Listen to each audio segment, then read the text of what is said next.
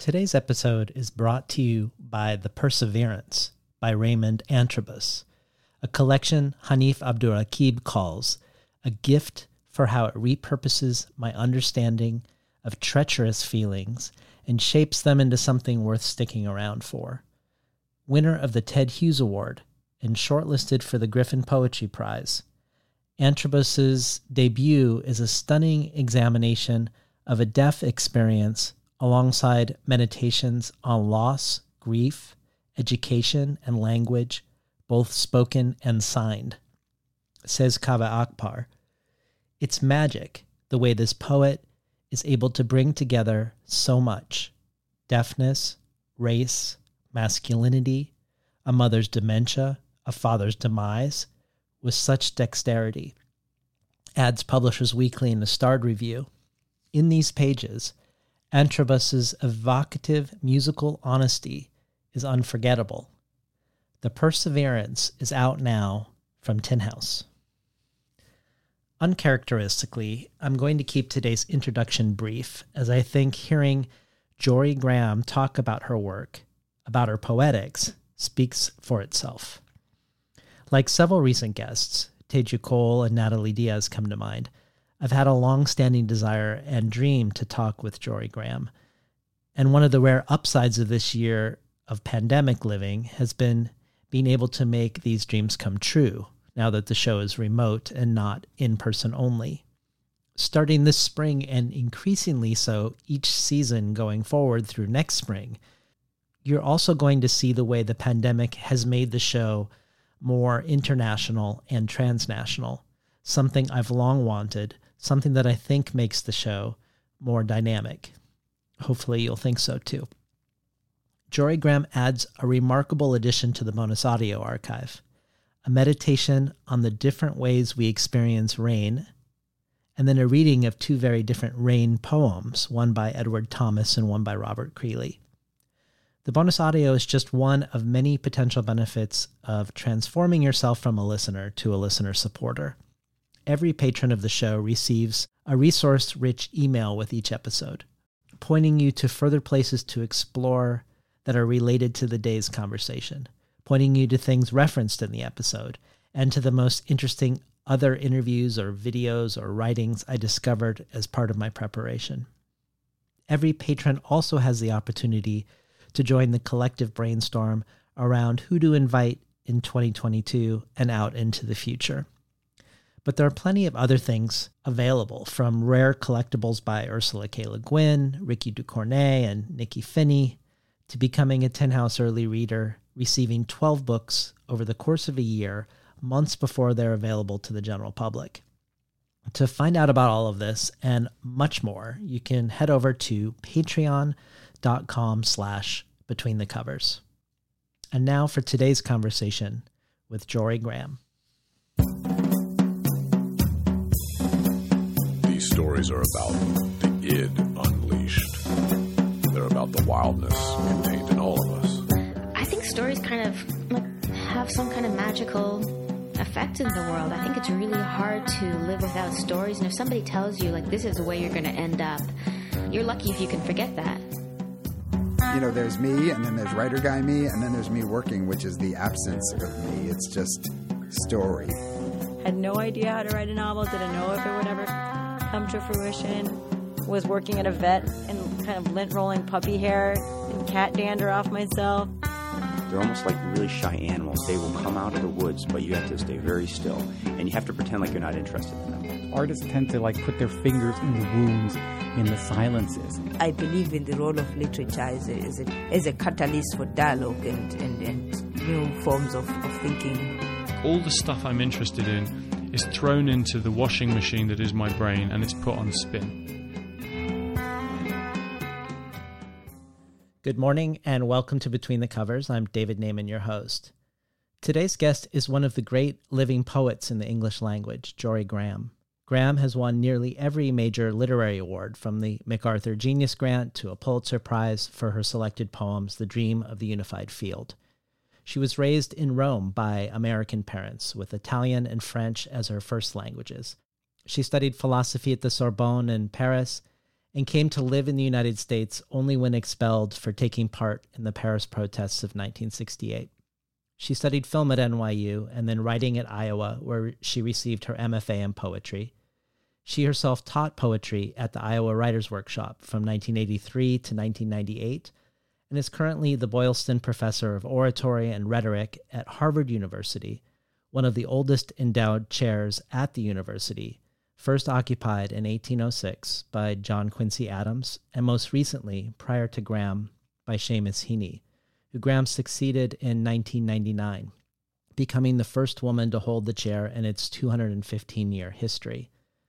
Jorie Graham was also the first American woman to receive the UK's Forward Poetry Prize for her collection Place, and only the third American to be awarded the International Nonino Literary Prize. In 2017, she was awarded the Wallace Stevens Award from the Academy of American Poets, which is given to a poet for their body of work for outstanding artistic achievement. Heralded by John Ashbery as one of the finest poets writing today, poet James Tate said of her poems Graham essays nothing less than the whole body of our history, reshaping myth in ways that risk new knowledge, fresh understanding of all that we might hope to be. And poet James Longenbach adds For 30 years, Jorie Graham has engaged the whole human contraption intellectual, global, domestic, apocalyptic rather than the narrow emotional slice of it most often reserved for poems. She thinks of the poet not as a recorder, but as a constructor of experience. Like Rilke or Yeats, she imagines the Hermetic poet as a public figure, someone who addresses the most urgent philosophical and political issues of the time simply by writing poems. Needless to say, we are lucky to have Jorie Graham here on Between the Covers to discuss her latest collection, Runaway from Ecco Books. Jeff Gordner for the New York Times says of Runaway Graham's 15th collection of poetry has the heightened urgency of a young writer's debut. True to its title, it hurtles forward. Poems pour forth, frothing and pooling and threatening at times to overflow their banks. Runaway feels as though it has been written for right now, especially as we find ourselves in the midst of a pandemic, but also for a target audience that might emerge 100 years from now. You imagine someone in the future flipping through it, finding a record of a great unraveling and spending hours trying to decipher it. Fiona Sampson at The Guardian adds Completed before the pandemic, its capacious understanding makes Runaway able to speak to this, as to climate breakdown and global suffering Graham juxtaposes individual experience with an almost incomprehensible scale of disaster. She's not the first to do so, but she's doing it with urgency and an attention so exceptional it comes out as tenderness. Finally, Lydia Haas for Harper's says Graham doesn't allow herself the reveling in ruin and despair that sometimes tempts those who write about apocalypse. To keep a mind open and steady on a planet that is being destroyed. Whether or not you deem that a political act is surely an artist's task. Just because the destruction is happening now and swiftly doesn't mean it's easy to imagine, but we have an obligation to imagine it. Graham has long been breaking open the lyric voice, seeing how much of the vast, fractured, overwhelming present it can contain. She, in her poems, remakes a world you can inhabit, one in which you sense what it is we're letting go of now before it's gone. Welcome to Between the Covers, Jorie Graham. Thank you. I haven't thought any of those reviews sounded as good as uh, when you read them. well, they actually said some pretty smart things. Uh, yeah. Um, good morning. Good. Good morning. Um, your your books are created as as books rather than just simply collections of whatever you'd written. You you shape them with a lot of thought going into not only how the individual poems relate to the whole and the movement from poem to poem, but often there even seems to be a seed in one book that becomes the next book. you've mentioned that you you see the last four books as a quartet, and when we were talking on the phone, you said that they will be re-released together as such.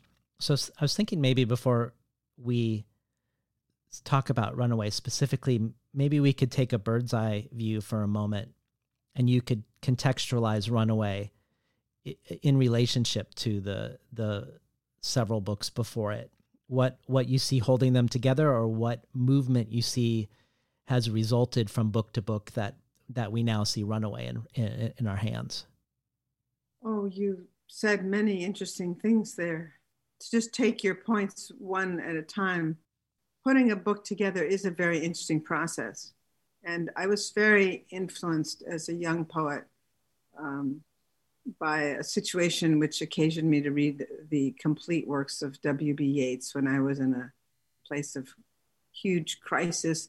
I was too young to know it was a spiritual crisis, but um, it did involve whether to stay alive and what would happen to you if did your soul continue in some way, um, which of course is among many things that Yeats thinks about.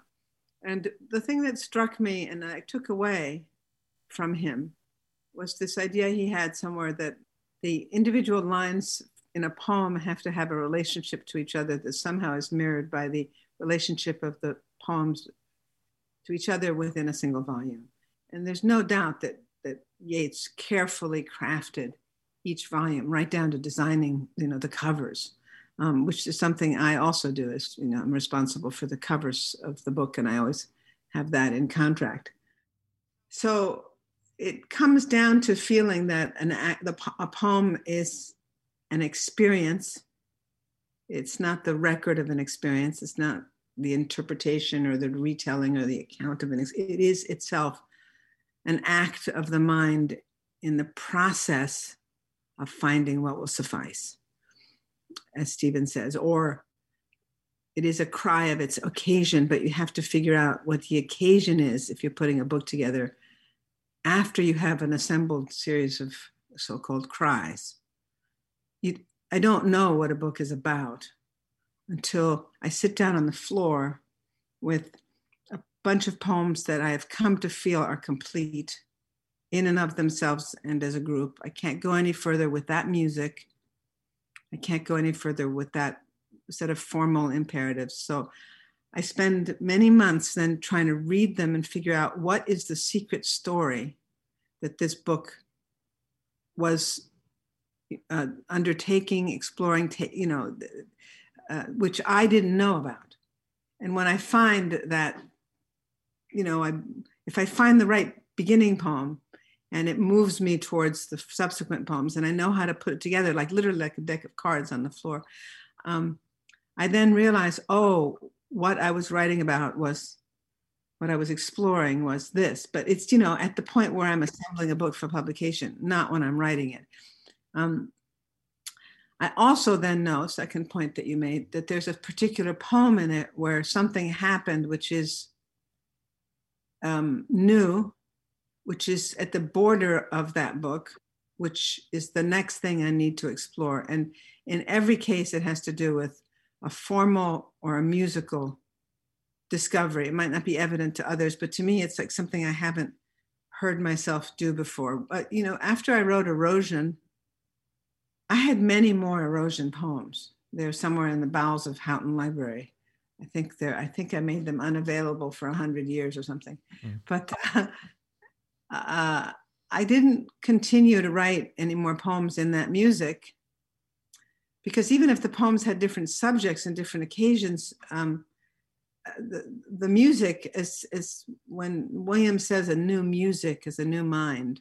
You know, I was, it's a rutted road. You're, you're the set of experiences you're going to have by going down through this subject or that occasion or this is simply going to bring you to the same experience even if to a reader it seems like it's a different subject, it's the same experience for you as a poet. So you have to, in my case, had to wait for a new sound. But there was one poem in Erosion, which is I think the last poem, and it's in long lines, which was had a seed of a new music in it, and I didn't know what to do with it. So I wrote a whole bunch more erosion poems. And then one day I wrote self portrait as both parties. And I thought, that's the new music.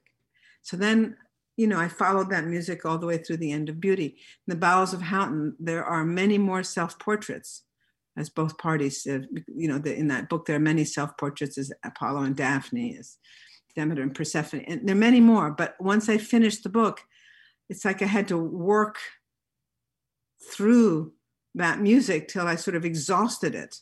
But I wasn't going to, even if the poems were, I don't know what's good, but if they were equally good, I there was only so many poems that made the experience of the book possible.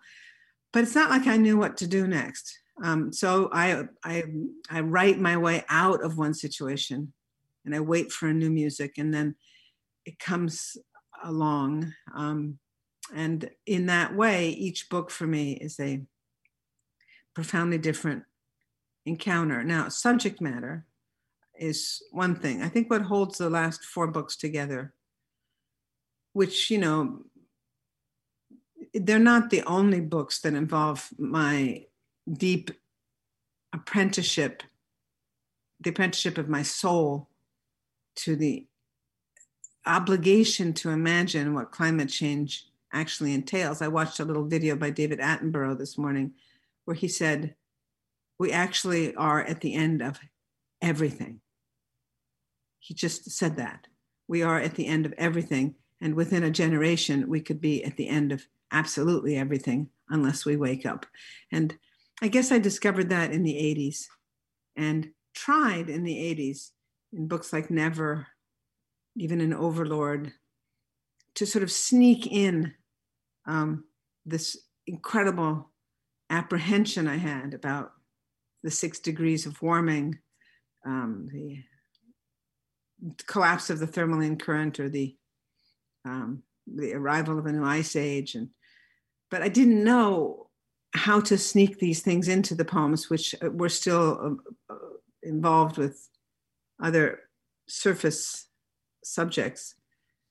And then when I wrote Sea Change, I sort of broke out of that conundrum and headed straight into this process, which involves imagining the present from a moment in the deep future,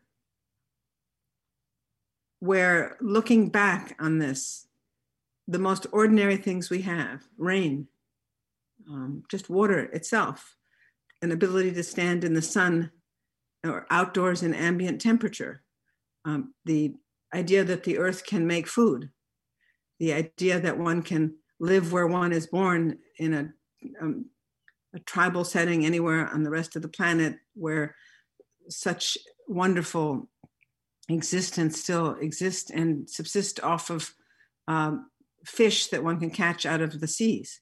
The idea that the seas might not be toxic, you know, that you know, to look at that from a position where you suddenly see that it could all be gone. So it actually is a project about rendering not just a state of us capable of a state of wakefulness about what we have in the most ordinary sense in our hands in what we call creation, participation in, but part of me is always asking, you know, would we want to be alone here? If we kill off everything, if there are no more living things in the sea, and you live in a place where you look out at a beautiful expanse of water with clouds over it, and everything in it is dead, but you're okay, you're alive. Is that what it feels like to be alive?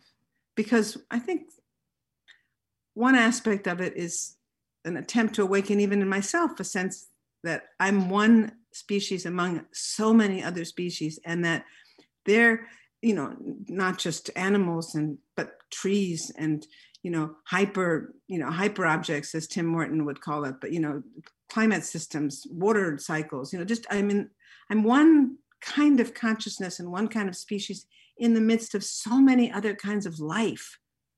And how to help myself and others feel not just the actual interdependence that we have in terms of survival eh, on all other forms of life, but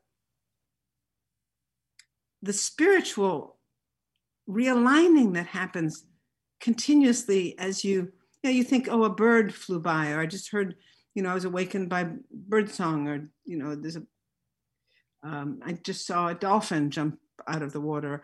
You know what was it you saw? What is it that you felt? Because you felt not aloneness. You felt coexistence. You know when you go out in the trees if you if you slowly try to feel their consciousness you feel your life put into a certain perspective and it seems to me that that's always been the job of poetry to put our human existence our emotions our suffering our joys into a, a ratio of perspective um, that allows us to understand you know what it is to be mortal what it is to have limited time why that's a source of joy why that's a source of incredible initiation, why the veil of soul making, as Keats would have it, is is a is our job. And um, then there's the question of you know how you what you do with language to experience that. But those four books involve that one strategy, which is disorientation, disenchantment.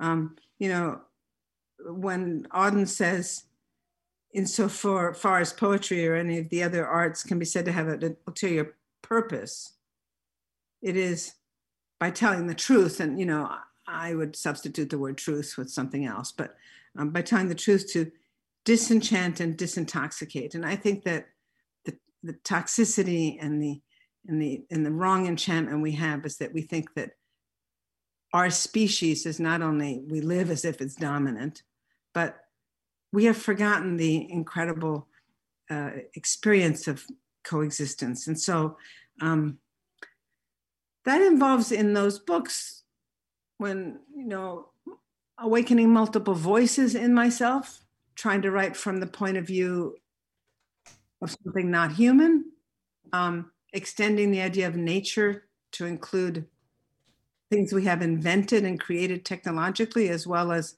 you know, trying to write a poem from the point of view of a artificial intelligence as well as from the point of view of the bottom of the ocean or fish, um, from the point of view of extinction, from the point of view of uh, 3D printing, but also trying to confront my father's body right after he dies and what the non-human is there, or from the point of view of an animal. Um, so that practice unifies those four books besides that, there's a lot of life and death and birth and conception and uh, joy in those books. They are not apocalyptic. The last thing I would say is the practice of imagining the deep future in, or positioning yourself, in, as the Iroquois would say, seven generations ahead in order to look back and see where you are now and what your decisions should be now, is a mirroring activity hmm. of imagining the deep past. So I've spent a lot of time, even though I don't use it in my writing, one of my essential tools is to read and imagine as far back into the five prior worlds that existed before the five prior extinctions to try to sort of imagine that we're just one of many versions of this earth that could exist. So I won't deny that there's a part of me that thinks that if we disappear altogether, there would be a seventh you know, configuration um, of our possible of, of, the possible ways this planet would align itself and that it is very exciting for me to think back on those prior eras eras before you know our continents were formed and etc they it animates me but that's secret that's in the that's in the wings of this activity of of, of um, but it, without it i couldn't mirror deep future. Yeah. Well, I wanted to ask you maybe you can help me puzzle out my experience of reading Runaway that feels maybe different than what others have experienced and maybe even what you intended in, around time and speed, which I know that time and speed play a role in in the crisis that you're describing. Um, sea Change opens 11 years ago now with time out of sync, where trees are blossoming in the fall, migrating birds aren't migrating, plankton spawn too late to provide food for fish larvae. And on the first page, we get the line, how the future takes place too quickly. And your next book, Place, opens again with speed, with a, a galloping forward as, as the sun is setting, and with things out of sync again with the line, It is day, the human does not fit in it. And Place ends with a clock in a hotel room, and Fast opens with a clock and accelerates things further with fast forward arrows between words where we expect spaces to be, and with a collapse of space between lines. While you're contemplating the death of a planet, your own mortality, and the death of your father, you're also looking at Venus, which used to be a planet of oceans, but then suffered the runaway greenhouse effect and now has no water at all. And you wonder in fast if Earth would go runaway as well. Well, now we're here at Runaway, a book that you said you wanted to accelerate even more than fast. And and many people are commenting on the book's speed. In in the EcoTheo review, the reviewer says the poems of Runaway careen, titles blurring into first lines, grammar compressing to text speech, as if the poet is typing too fast to finish whole words. Sentences are short and punctuated abruptly or not at all. And Library Journal similarly says Graham's poems are like those of John Donne and E. Cummings put on speed dial. And and you've said you want to as as I just mentioned, you said you you yourself wanted to accelerate things. And there is that sense particularly in the right justified poems that the, the words are stopped by the abrupt edge of the page and and sort of fling us over the cliff every line. But my sense, contrary to everyone else, it seems, was that upon arriving at Runaway after the three books before, I had a sense of bodily relief, like I could breathe again rather than being breathless. And obviously, time in poems is connected to the line, which is connected to the breath, which is both a reflection of and a way to influence the rate of the heartbeat. But after all the white space that gets squeezed out of fast and all the shuttling forward with the arrows, I fight I felt like breath was restored in, in Runaway. And in the first two poems, All and Tree, we are in an after the flood scenario, as if the world has been destroyed, where runaway is either going to happen or has happened. And it seems to say, now what? and, and there's this evocation of the Garden of Eden, but the Garden of Eden is a false one where the sky is obscured and fruit is stunted. And it raises a paradox to me.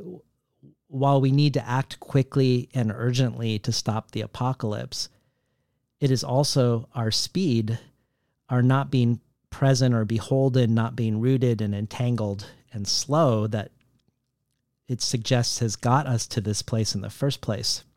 So, in a weird way, I feel like, in a way, you placing us post failure in the now what of the survival of an aftermath, that part of what this book seemed to be about was learning to breathe. But I don't know if I'm, I, I, I just want to hear what your response would be to that reader response. My response would be that I wish to God you had written the reviews. I mean, you're entirely right. I was taking notes on what you were saying, but I can't write fast enough. Um, precisely that, and I found those descriptions very that you quoted disheartening. Um, I'm so grateful. It's taken me aback. Um, the most important thing that you said was that the relief, the return to a kind of bodily experience. Um, there, there, are a couple of lines in a prior poem I wrote um, in, in Fast, just a few lines in the poem Deepwater Trawling, uh, where I say, I'm definitely going to answer exactly what you asked me, but um, in the middle of the poem Deepwater Trawling, uh, it says, I was very lucky. The end of the world had already occurred. How long ago was that? I don't know. It's not a function of knowledge. It is in a special sense that the world ends. You have to keep living. You have to make it not become waiting. Nothing is disturbingly visible. Only the outside continues, but it continues. So you have to find a way to make the inside continue. Your entity is fragile. You are an object you own. At least you were given it to own. You have to figure out what ownership is. You thought you knew. You were wrong. It was wrong. There was wrongness in the mix.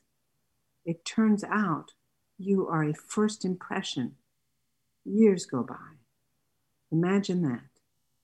And there is still a speaker. There will always be a speaker. That's just the, the middle of a poem, but it addresses, I think, you know, that idea that you have of, um, you know, it, it's just in a special way that the world, let's say, ended in that breathless, um, what you described as the sort of breathless struggle. Um, and it's as if the birth pangs of a posthumous, the imagination of a posthumous existence in which we have to go on living and not make it waiting, as the poem says. I think I took, I had to read that poem so many times because it was requested so often that that passage kept striking me. And I think that a lot of runaway comes out of that passage. Mm. You talk about a seed poem that, that um, Deepwater Trawling was the seed poem for, for runaway. And um, a steady eye, keeping a steady eye on a planet that is being destroyed. You quoted the Harper's review as saying. Also, the word tenderness came up. Mm-hmm. And I thought there was some nostalgia, um, a lot of love. I mean, in the tree poem that you describe, where the person, you know, is imagining what it was like to have fruit. I mean, in my sense of things, uh, the Adam and Eve myth um, the time warp on it is a little different. I think we were in the garden for a very long time, and starting probably um, maybe with the agricultural revolution, maybe with the Enlightenment, but certainly by now, um, we have cast ourselves out of the garden now, finally. But, you know, it, creation was an astonishing, um, I mean, a world which was not, you know, careening uh, uh, into complete unsustainability was an astonishing thing to imagine, inhabit, interact with. And so I think that this last book is a celebration of that world, even if at times it says, look, I'm writing back to, I mean, how, how often does it say, that's why it ended on, I ended on the lines, there will always be a speaker. How often does the book say, to whom am I speaking? Um, you know, can you still hear me? I'm speaking to you again. I mean, it's as if it's a voice cast in the future, but looking back with a kind of tenderness towards this moment. There's this, in terms of the right hand margin, it's as if, uh, you know, when it's interesting, just purely formally, when you move from the left hand margin, left justified poem, out into the right, the open space, and after all, paper is not paper or screens white screen is not screen, it's silence. So when you move out into the silence, and I always tell my students to remember that, you know, it's not paper, it's silence. To break the silence is a huge activity, and you have to, you know, make sure it's, you know, that you're, it's like Michelangelo cutting into a stone that first time.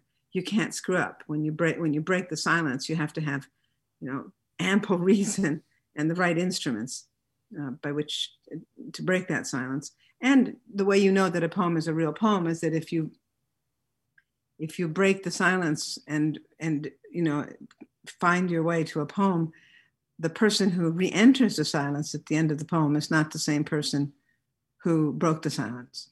So it's an experience. You are altered by it. You are changed. And the addiction of writing poetry really is the fact that you can have experiences via the uh, the engaging with language, all the techniques of poetry, and the whole uh, you know complicated um, technical um, experience through language, uh, which alter you. It's an experience. It's not a, as I said before, it's not a record of an experience that you have prior that you put into a poem. It's an experience you only have via the means of the poem. You know, when Frost says, "What are the ideals a form?" for except to get us into legitimate danger that we may be legitimately rescued. I mean, he, what he's saying is there are only certain dangers that are legitimate. You know, you can cook up dangers to get a poem, legitimate dangers means the actual questions, the ones that you're supposed to arrive at the chapel perilous, you know, at, the end of the grail quest, and you have to have a question to ask. Um, if you have a legitimate question, if you get yourself into deep enough water, and what are the ideals of form for? What are line and breath and music and stanza and um, and which way you move on the page? What are the you know what are what is every spondee and every and, and every you know every stress motion in a poem, every every turn for, except to get you deeper and deeper into a confrontation with a thing you know not it's, a, it's, a, it's an intercourse with an unknown, which will manifest itself eventually as the so called subject of your poem. But you press against it with everything you have. Um, and you, you have you have your occasion, you have your ostensible subject that you're writing, but you you're writing in order to come up against a thing that will you suddenly the face will push back at you, and what you will respond with is, uh, you know, a question, and if it's a real question, you'll get you'll have gotten yourself into this legitimate danger and it will um, take you to um, not an answer but probably a deeper form of the question which makes you as an individual a different soul different human a different intellect even but that's the least interesting part than you were uh, without the, that deepening into the sort of caverns of what that question implies and uh, he says, in order to be legitimately rescued, I'm not sure the poem rescues you except by making you um, sort of a, a, more complete human being. When when uh, Coleridge says the poet, um, the, the, in using the poem, tries to bring the whole soul of man or of woman into activity, it implies that our souls and our senses, in particular, which lead us to the soul because he does go on to talk about the subordination of faculties to each other. Um, to bring the whole soul into activity means that this, our souls can be dormant, that we can be not present, that we can be going round life rather than through it. We can be, you know, distracting ourselves um, as we do with astounding genius now into such fractured attention spans where we are no longer actually, I hate to put it this way, but we're no longer living our lives in such a way that we can arrive at our death initiated into the existence that is the reason we were incarnated to begin with. I mean, we are souls which are somehow dragged down through flesh in order to have, and the senses, um, which are more than five, and in order to, to as Keats says so perfectly, to, in order to create our souls. And uh, we're not here to avoid death. We're not here to, you know, hang on as long as possible. We're here to, to, you know, to, to deepen. So, that, I mean, I don't know. I don't know if I would believe in a, an afterlife, but certainly if we come back again, you know, there's this idea that you want to come back at a level where you're more initiated than the last time you went through. Um, so, you know, disenchanting, disintoxicating, um, you know, bringing the whole soul into activity. Um, a raid on the inarticulate, says Eliot. Uh, Yeats says, out of the quarrel with others, we make rhetoric. Out of the quarrel with ourselves, we make poetry. You know, when when Whitman says, "Do I contradict myself?" Very well, then I contradict myself. I contain multitudes. To find the multitudes that we contain, whole soul, meaning, you know, we can be part. So, you know, that we should have a quarrel with ourselves means that we should understand that uh, there are many, many ways in which we can experience something, and that poetry is one of the avenues by which we can create a more complex sensation of existence. Not complicated, not difficult, just that simultaneity and adjacency. I mean, I'm thinking one thing and feeling another while I speak to you. I'm imagining you. I'm looking out my window because there are a whole bunch of robins I haven't seen before on the lawn. I can't exactly completely avoid them while I'm talking to you. I'm, you know, aware of the fact that it's a little more than a year since my mother died. Um, I, uh, I'm, as I say words like Keats and Shelley and Coleridge, they, they, they, they walk through my consciousness.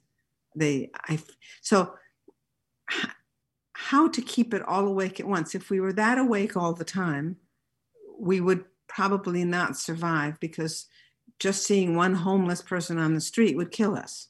Your soul that open is a is a very woundable as well as a very instructable instrument. But to develop a practice for, to be present and to have an open soul. Um, now, about speed, just quickly to answer that. Um, the runaway is obviously runaway greenhouse, runaway carceral state, runaway capitalism, runaway disease. Definition of cancer, which I experienced, is the, a runaway of cell multiplication. But we have another uh, place where the speed is, I think, um, something to attend to seriously, and that is we are replacing um, the experience of knowledge, which is slow and bodily, or at least uh, the, the whole soul of man, bodily and mental, with information gathering. And information gathering is a shortcut. Um, you can find out all sorts of information about something and um, and have experienced nothing about it. And I think more and more we love the technology that we use, and we have runaway surveillance and runaway technology because we love the fact that it protects us from experience. It protects us from the slowness of the acquisition of experience. Experience comes in stages. That's why we, there's because that's why you know for thousands of years we've understood that life is a set of initiations and we have understood that suffering has a purpose. It's not like we made that up. Life is so full of suffering. You know, it's not just something like we you know, to hang on to with you know white knuckles. It might be something to embrace and undergo. I mean, um, we all lose our families. You know, we all lose loved ones. Five hundred thousand people, at least, if not many more now, have lost people they expected to have quite a while longer around them. Um, we should be able to have some inkling, if it hasn't happened to us, about how they feel. So, empathy, compassion, intuition, these are all just different strands of the word imagination, the concept of imagination. And, you know, to want to bypass all that and to quickly arrive at a feeling, which is not a feeling, but just sort of an emotion that you decide that that's the right emotion, to arrive at very uncomplicated political ideas where we we judge we cut we shave it down to right and wrong and then we we uh, we take positions you know and uh, so all of it is you know runaway is a book against runaway mm-hmm. but it is a book begging to uh, to slow down. You know, uh, it has some atrocities in it. Somebody asked me yesterday, "Why is it so apocalyptic?" Everybody says it's so apocalyptic, and I thought of this Kafka quote where he says, "We need poems that affect us like a disaster," and you think, "Oh, that's a fast thing, a disaster." And then he goes on to say, "That grieve us deeply." Like the death of someone we loved more than ourselves like a suicide. A book must be the axe for the frozen sea within us. This is my belief, he says. And you know, it's a funny thing, but that, that frozen sea within us is getting frozen by a collapsed attention span, a rush towards conclusion, a hanging on to opinion, a belief in things that one doesn't want to alter, you know, be moved from. We see it in our politics, obviously. So um, maybe this this helps. I mean, it's interesting how he can say, you know, uh, be the axe for the frozen sea within us. And Eliot can call poetry a raid on the inarticulate. And uh, Keats, Keats can say, axioms are not true unless they are proved upon our pulse. I mean, everyone is saying the same thing, you know, which is like your body in the experience of existence, pay attention, slow down. It will, will give you multiple complex notions of your selfhood. You don't have to theorize the problem of what the self is. You just have to experience it. We spend so much time theorizing about the first person, about the notion of the constructed self, about you know the contextualized self, the intersectional self. Heck, just live through one day. You know, it's all intersectionality, the whole of existence. So um, slowing down, I thought that this book, you know, um, I think that that book is, yeah, what you said. Could we hear the opening poem all? You know, uh, just to finish on what I was saying, because I didn't mention my beloved James Wright, but from his poem Honey, you know, um, he talks about his father dying. Um, and he says, My father died a good death. And he says, To die a good death means to live one's life. I don't say a good life, I say a life. Mm. that's just sort of what I was getting to, which is, you know, that I mean, there are many other things that one can talk about in terms of uh, the, the, you know, what, um, you know, what the ear does, how the ear is this incredibly intuitive instrument, and the ways in which we can capture so much about experience through the ear, which is the primary tool of the poet. I don't, I'll read all, but it, I've never read it out loud before. So I could really mangle it. Well, let's see how it goes. Let's see how it goes. I mean, I should say that uh, I love Alice Oswald. This is, uh, you know, on another level. I, I love, I love her poems, and I love. I mean, I love all her work, but I love that River Dart. That's one of my favorite of hers yeah. too. She gave me once. She brought me a little piece of birch wood from the river mm. that she picked up and brought all the way to the U.S. for me, mm. which uh, is among my many treasures. I have people bring me um, in little jars sand from all the deserts that they visit in the world or little vials of water from oceans that I'll never get to because uh, so I have this in, in, my office I have this in, insane shelf which is covered with you know bits of the planet. All. Or if then thou gavest me all all was but all. John Donne. After the rain stops, you can hear the rained on.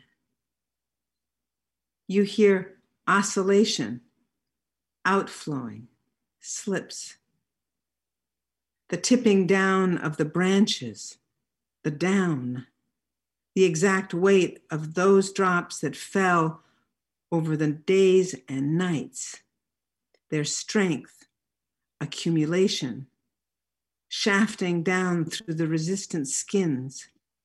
Nothing perfect, but then also the exact remain of sun, the sum of the last not yet absorbed, not yet evaporated days. After the rain stops, you hear the washed world, the as if inquisitive garden the as if perfect beginning again of the buds, forced open, forced open. You cannot not unfurl endlessly, entirely, till it is the yes of blossom, that end not end.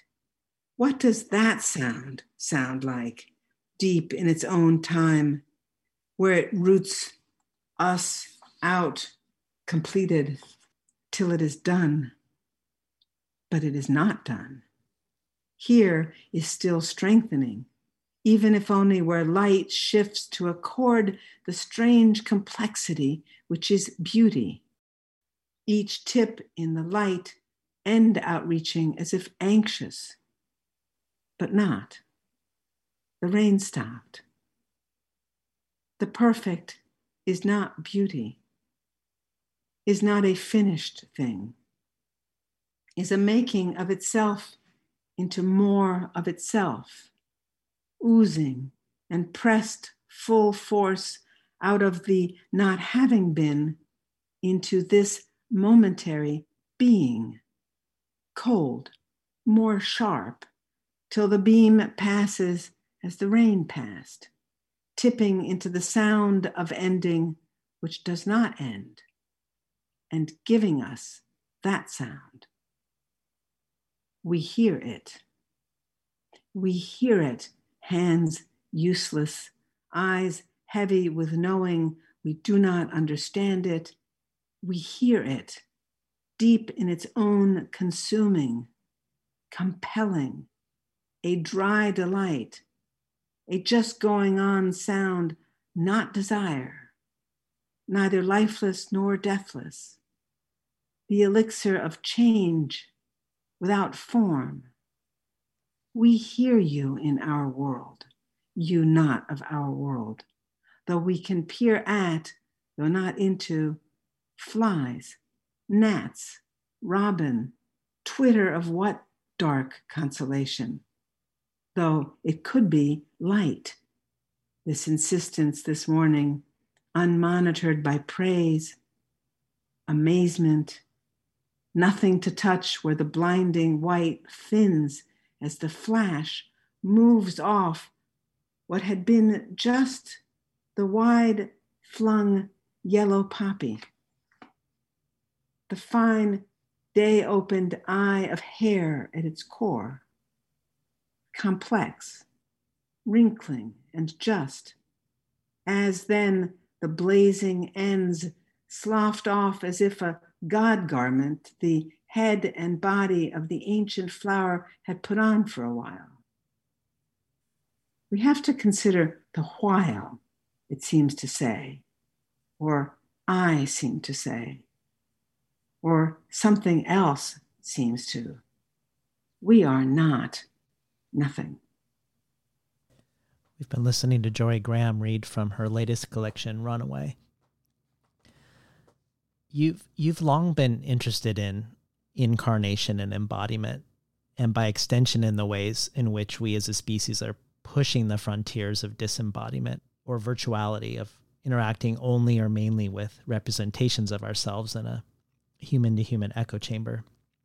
And I just wanted to return, as this poem does too, I think, uh, to the Garden of Eden and the two trees um, the tree of life, the tree when we were like all other animals, and the tree of the knowledge of good and evil, the tree of abstract representational knowledge. I, I don't know if you yourself are a fan of the philosopher Martin Buber, but I love his formulation of how, in his version of Jewish mysticism, the attempt to return to the garden, which is the goal of the mystic, to become part of and beholden to the non human world again, wouldn't mean forsaking our representational forebrain. That being in relationship with a tree as a fellow being, recognizing its beingness would happen alongside all the ways we describe or categorize it. That the challenge of returning includes a sort of generative contradiction that can't be solved logically.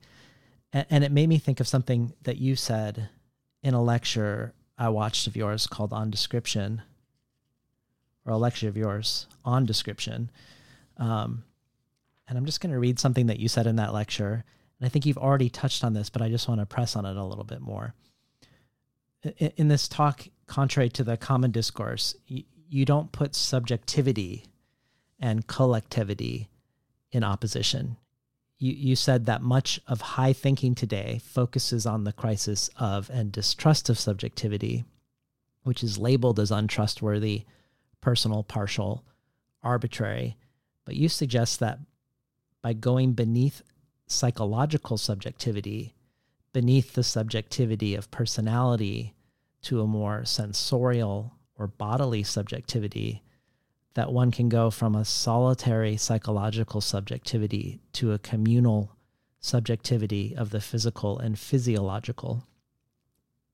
Quote, this type of subjectivity throws us back to a shared experience and the original tribal function of poetry, communal and communi- communitarian, and to a vocabulary that evokes its role as an iconic rather than a representational force.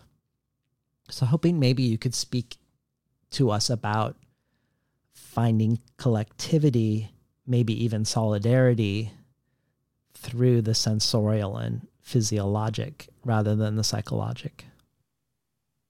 First, I have to say that I love you. well, I love you too. Oh, man. You, you go to all the places that I care about the most, and I've never even met you. It's amazing. Um, well, it goes back to, you know, first of all, it's not just Jung, but, you know, even in someone uh, like Eliot, when he talks about the collective emotive, the idea of going below personality in order to transcend personality. Uh, the Ouroboros sea that the that Jung imagines, the place where, you know, below consciousness, um, there are many ways of imagining it. First of all, if we pass on so much DNA, why do we not pass on, you know, a collective set of experiences, images, memories that are in our senses, uniting us with all those who are our ancestors. And and therefore obviously with all those alive at the same time as us since they have been alive about as long on this planet as we have. Um, you know i often say to my students uh, who have this big problem about around this issue because they spend a lot of time thinking about it theoretically you know if i ask you all to imagine the taste of salt um, and I say, let's be specific. You've teared up, you've actually cried. The salt is coming down your own face. You taste it in the tears, that salt, as opposed to the salt shaker, that salt, more accurate. As opposed, as opposed to, you know, um, if you've ever actually, I don't know, experienced uh, rain that comes down and you taste it and has that very strange salty flavor as opposed to sweet rain. I mean, and everybody goes, "Oh yeah, that I, have experienced that." I say, "Do you see that in this room you all are sharing your bodies? That there's a place where we could talk to anyone in the world, and yes, you could theorize that a place where there is scarcity of salt, salt would taste different because of its value. But that's a theory. In truth, the human body is going to taste salt, or you know, I could do the same thing with extreme layers of sweetness as opposed to tanginess, or, you know, I just go through all the, I, I run them through the olfactory, the acoustic. I do tons of exercises about this until they see that they have shared experience. And if they were to, you like the Japanese poets, trust the senses over the emotive, they would understand that, you know, you can communicate not only in a community surrounding you among the living, but through time to others because their senses will pick up pretty much you know, uh, the, the, the similar activity. But if I were to cast the word, say, justice into the classroom, there would be as many different interpretations of that concept, okay, as there are people. So, first of all, using the senses in order to, you know, awaken the senses, the whole soul of man into activity, what Coleridge says there, um, to be precise, because it's a very strange phrase. He says, um, the poet described in ideal perfection brings the whole soul of man or woman, human, into activity with the subordination of its faculties to each other according to their relative worth and dignity. And that's an idea that I think we have, you know, it's a wrong idea. And it's a, you know, the idea that, you know, but we have subordinated the olfactory, um, the the gustatorium, the, the, you know, the ability to taste and smell and touch to the visual. And if we read our literature, we're prim- primarily operating out of the visual. And you know, the, the visual does unite us. We can, we can see things the same way. But where we really are united is in the acoustic in the gustatory and the olfactory. Hmm. They they come out of more archaic parts of the brain, and you know it's not just the Madeleine and Proust, okay, but it's it, it's it's an extremely important activity, and, and people recently have been studying during this pandemic where people have been losing their sense of taste or their sense of smell as one of the primary um, um, side effects of the of the disease. They've been suddenly studying uh, our sense of smell. And they've discovered that we've almost completely atrophied our sense of smell before we ever get ill, okay, just as normal people walking around. And that it takes very little to reawaken your taste of smell, sense of smell. All you have to do is walk down the street every day or around your home every day and make yourself work at smelling five or six things, just saying that and that as you smell them. And that within a week or two, your whole olfactory instrument would awaken so that you can begin to smell what actually had been un- unreachable for you. The same with the acoustic. If you begin to listen for more and more sounds outside of you, close your eyes or you walk around and you listen to what's an immediate, you hear, sure, you can hear a crow, but can you hear behind that ringing of that doorbell at a neighbor's house, the dove that just sounded, and beyond that, in the distance, what does that sound? And if you awaken all that, you're just awakening your senses and your capacity as a human. Now, if you have a larger instrument as a human, and by the senses, we mean we include the heart, okay? We include the capacity to use the mirror neuron and to have, you know, empathy and just, you know, experience the other the other's situation. I mean, the mirror neuron, after all, is a very particular thing that the brain does, where as I look at you, I do you quickly, physiologically. I put my, I, so that I know if you're friend or foe. It's an, again an archaic uh, part of the brain. Um, if we just awakened, I mean, my feeling is that if we awakened the communal that we share, we're not going to hear, smell, touch um, that differently. If we can just awaken that sensorium, um, we can begin to talk about emotions that rise up out of the sensorium with, as Keats would say, you know, what are they? Emotions and philosophy and ideas are not real until they're tested on the pulse. By the pulse, he means the senses. And if we could, if we could make our emotions communal, wouldn't that be astonishing if we could share an understanding as opposed to have, having reactive intellectual dry emotions which we tend to have in our day and age a great deal based on opinion what if our emotions rose up out of much more trustworthy layers in us which are you know the shared places with other humans of all different kinds of experience and um, and uh, you know all over the planet um, using different languages living different lives. But if we shared our emotions in the same way we can share the sensorium, we might eventually, this is quite utopian of me, we, we might be able to train ourselves to come to a place where we can hear in a shared way each other's ideas. You know, we use the word sensation to cover a whole lot of this territory, but sensation is, you know, when the Japanese say they don't trust sensation and theories about the haiku and they talk about yugen, which is the sensation of the ineffable. And then they talk about the problem with Western poetry is it immediately takes sensation and it tilts it this way or that to make it glad or sad. It interprets sensation to have emotive qualities. But there is a way of thinking about it, which is certain emotive qualities rise up in a trustworthy way out of information given to you by your bodily senses. And once you once you share that, and I try to do that in my poems all the time, but and I love the poets who give me that. The most sensuous poets are the ones that I trust the most um, because I can undergo their poems.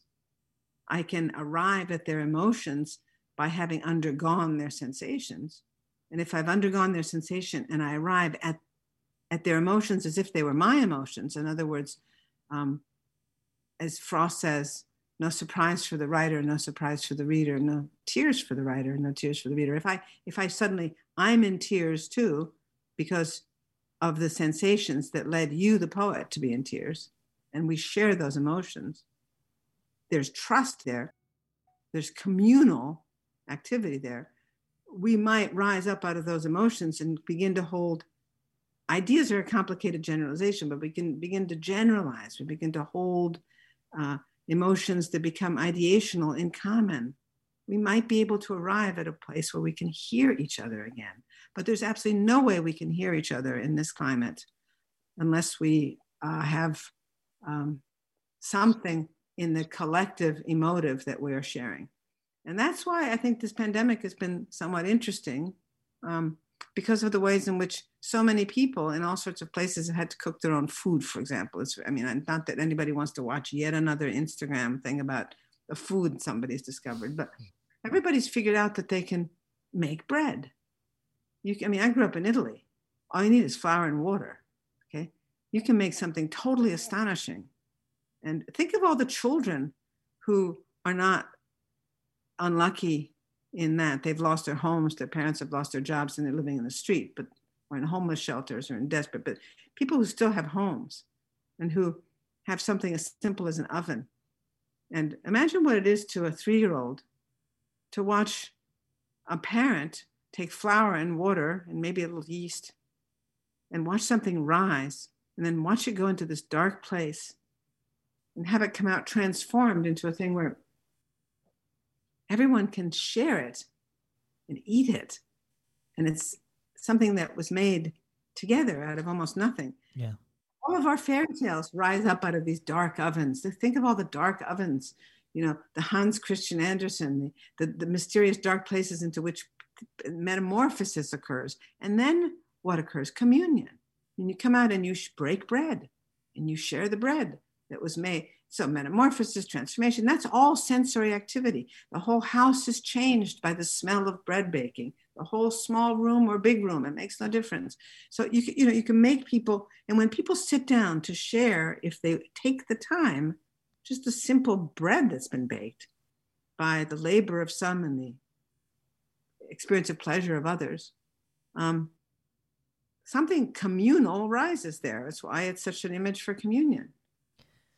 Well, I, I want to take this. I want to ask you a, a, question, sort of that comes out of this, because um, when you mentioned earlier about information gathering as uh, as a, a, shortcut around these sorts of ex- communal experiences, and maybe a way to even try to transcend time, and it sounds to me like this sinking into the sensorial to find metamorphosis and communion is also needs to be around acceptance of of mortality, bodily mortality. Um, but I wondered, I guess I, I, was watching this panel called Poetics of a Warming Planet, and it was put on by a, I think, for a science department, and they in, invited two poets to be part of a panel that was otherwise scientists, Arthur Sze and Forrest Gander. Um, and they're actively, apparently, climate scientists are actively soliciting social scientists like behavioral scientists and artists to be more and more involved in climate discourse, even centering them. one of the scientists said something interesting that I, where he said that him and many of his colleagues for decades were working under the premise that if they, as scientists, could provide conclusive evidence and present that conclusive evidence to the public in an understandable way, that the data would result in policy change and in human societies responding accordingly but they now know that the whole discourse has been hijacked. And perhaps even the the presumption in the first place was problematic. I'm not sure. That quote unquote proof is not enough. And so because of that we see arthur sze and and forrest gander with these scientists um, puzzle, puzzling out and centering poetics as part of the this discussion around warming planet and I feel like your poems, the way they suggest a way forward, is is enacting a way of being in the here and now, and it like a reunion of the two trees in in Martin Buber's formulation, where your poems imagine, as you talked about the deep future, and remember um, the deep past, at the same time as slowing us down into the body. But I wondered what your thoughts were about the way um, a poet might be centered in some of these discussions of um, species problem solving. That's a great question, and I love Arthur and Forrest and their poems, um, and their projects, very much. Um, scientists have been approaching all of us for a long time because they figured out quite a while back that the data isn't going to com- convince anyone because the even if it convinces them at the level that it's going to convince them it's going to convince them at the level of the intellect. The intellect will grasp the union of concerned scientists can give you the data. David attenborough can make the speech he just made. You know everybody jim hansen bill mckibben they can all give us all the information. But as long as it's an, it remains an idea there are three basic problems. One is um, we have collapsed our lives into the present tense. And so the idea of sacrificing anything for future generations, let alone generations ahead of ourselves um, by three, four, five, six, you know, uh, lifespans, um, people will not um, make sacrifices for people who are not born yet, whom they don't know. Why? Because they cannot imagine them. They will not make sacrifices to protect um, trees and forests and land and cultures elsewhere and sustainability of oceans, um, even if they theoretically believe desperately that it needs to be done, and even if they worry that what will happen to them if it, you know if it's not done. Um, but why can they not do it? Because they cannot imagine them. They cannot summon them into that part of themselves, which is their reality because the reality has been thinned down by our technology to where this, you know, the body is, imagination is a bodily sense. Imagination is not an intellectual um, capacity.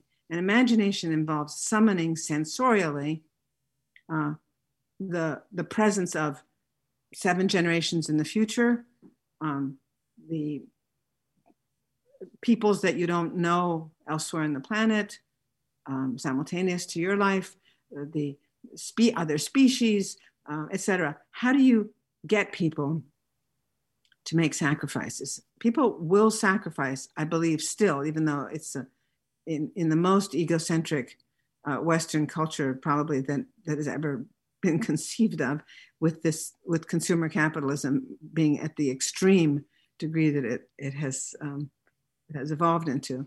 Um, it's hard to imagine those people, but I believe people will still sacrifice for something they believe A is real in terms of realia, in other words, their senses, and B, they love. They love desperately. There are still people who, you know, if they love something, will give up something to save it. So, how do you make people feel that that stuff we're talking about is sensorially real. So it goes back to my prior answer. You do that. Okay. You have to make it real to them, which does not involve the simple act of description. The act of description doesn't work anymore. Okay. People, you know, their, their eyes read it. And, um, you know, what you really need is you need a body of work where the, literally the sound, the sense, all the intuitive other stuff that's present in poetry or in visual art comes and awakens in people a capacity to say, that enters my reality and that's real to me. That's why the other senses, you know, it they're they're not you can't contest a smell when it enters. You can't contest the sound. It feels like it enters your reality in a different way than an image, a description, or an idea, which you can keep because we're trained to, especially now by our technology. I don't think this was always the case. Ideas used to feel enormously emotive and even sensorial to people in just a few hundred years ago, and certainly before this technology. But right now, they've been relegated to a place which we call information. It's data. So, you know, it doesn't break your heart and it doesn't enter your body and it doesn't. So, the function of art at this point is to figure out how to use the imagination. Probably by the imagination, we have to break it down literally into how language is used sensorially. Um, in order to make people feel that's my reality, that's mine. I can't let that be hurt. I love it. Now, one of the things that people do when somebody they love is very injured you know, it's an it's an it's a very real human emotion. Is you know, if someone is going to leave you inevitably, partly because they don't love you anymore because they're dying, you might leave them before they leave you. You might turn your back on them before they, because the grief of losing them is too great. So, first we have to awaken the grief, which means the, the love and the belief that it's actually real, which all of which the techniques of artistic imagination are uniquely capable of doing, which is another long conversation how, but that's another one. Um, and then we have to awaken the ability to go to the place, the wound, the grief, and not turn one's back on it. If you imagine if someone you love desperately is going to leave you, leaving, turning your back on them first, there are many people who can't go face a dying beloved because they can't bear the grief. The earth is like that. The earth is a dying beloved, a dying spouse, a mother, the most intimate relationship we have. But we've severed that relationship because it hurts too much to be in it, because it hurts too much to love it, because it's going to be gone from us. So, you know, it's a very, it's a very infantile spiritual position to be turning your back on something because you're going to lose it. But I think we're sort of in that terrain. I do too. Yeah. Does that make sense as an answer? Yeah, it does. Would Would you be open to reading Over Full of Pain I? Um, yeah, just give me a second here. Um, there's something else I wanted to read you. Um, this this is very interesting. This is from Frost. It's just about when I was talking about what techniques in writing can actually awaken the senses of another. Well, obviously, what poetry has first and foremost is music. Okay, so if and and, and there really is not very much music in our poetry. Um, there's a lot of beautiful sound, but music is different. Uh, Frost talks in this famous quote about the sound of sense, then, he says. I love it. I'm going to say it in Frost's voice because it's so great. Um, the sound, the sound of sense, then. In other words, sound, sensorium of sense idea. The sound of sense, then. You get that. It is the abstract vitality of our speech. It is pure sound, pure form. One who concerns himself with it more than the subject is an artist. But remember, we are still talking merely of the raw material of poetry. An ear and an appetite for these sounds of sense is the first qualification of a writer, be it of prose or verse. And then he says, you know, that the only way to do this is by listening to sentence sounds. And the ear does it. The ear is the only true writer and the only true reader. I have known people who could read without hearing the sentence sounds, and they were the fastest readers. Eye readers, we call them. They can get the meaning by glances, but they are bad readers because they miss the most essential part of what the writer puts into his work. And I think that's a quite a long time ago. I mean, he's writing in 1914, okay? But it's the same idea of the glance, the quick, the fast, let me get the information. And you miss what the thing is doing to you, which is, you know, neur- neurologists could ac- have actually tested people who are just listening to poems being read, not even in their own language. And the rhythms affect them in a way that alters their body rhythms. Hmm. So why wouldn't it affect their emotions and their thoughts? And uh, I love this part most. Remember that the sentence sound often says more than the words. It may even, as in music, convey a meaning opposite to the words. And that's the great thing for me about poetry is that we have these two terms that we use so casually form and content. But you know, if they're both working, the form is telling something quite different and simultaneous to the so-called content. And the fact that you're feeling both, if the form is working and the music is doing what Frost was just describing, it's working on you in that way. And the the so-called images, idea, narrative, stories, whatever, it's working on you in another way. Look at how A, it expands you as an instrument, as a reader, because all of this is about how to make a great reader, how to awaken a reader. into their fullness. An awakened reader is an awakened citizen. An awakened reader is an awakened, you know, voter, an awakened consciousness in relation to the planet. I mean, so reading as a physiological activity that involves all these different parts of the reading instrument requires a writer to use all those parts of their instrument in working. And so, you know, when you talked about the right hand margin versus the left hand margin, because you asked me that earlier and I didn't go back to it, when you step out from the left hand margin, which we take as so automatic because it's the prose margin, um, we don't even feel it as a margin. And you go to the right into the silence um, and you come back. When you come back, which is a very important place where the, the line ends and you return, the enjambment, um, it's a very important place in poetry because the strongest stress is the first syllable or the second syllable in the left hand position when you return. Okay, that's what I loved about the typewriter and its carriage and its return. Um, if you go to the right hand margin, what happens is the right hand margin is not your margin in poetry. It's a, like a wall you run into. In prose, you know, both are real margins, but in poetry, it's not. So what happens is you you, you feel like you crash into this place where you can go no further, not where you've extended out to as far as your will wishes to go or your music wishes to take you, but rather that you've expanded to the right into a place which stops you.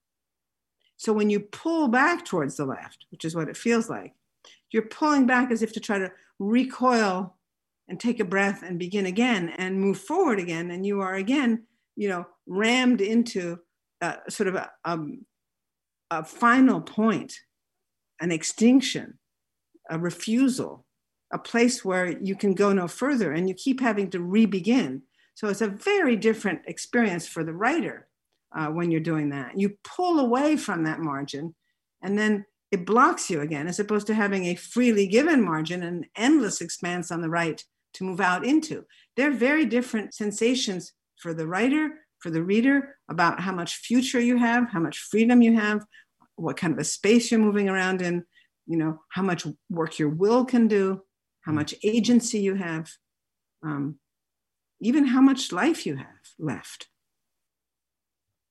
I love that. And by the way, the quatrains that you asked me about earlier, I thought they were really um, just because, you know, obviously the line that extends over the five beats is no longer a breath unit. Okay, it's a multiple breath unit.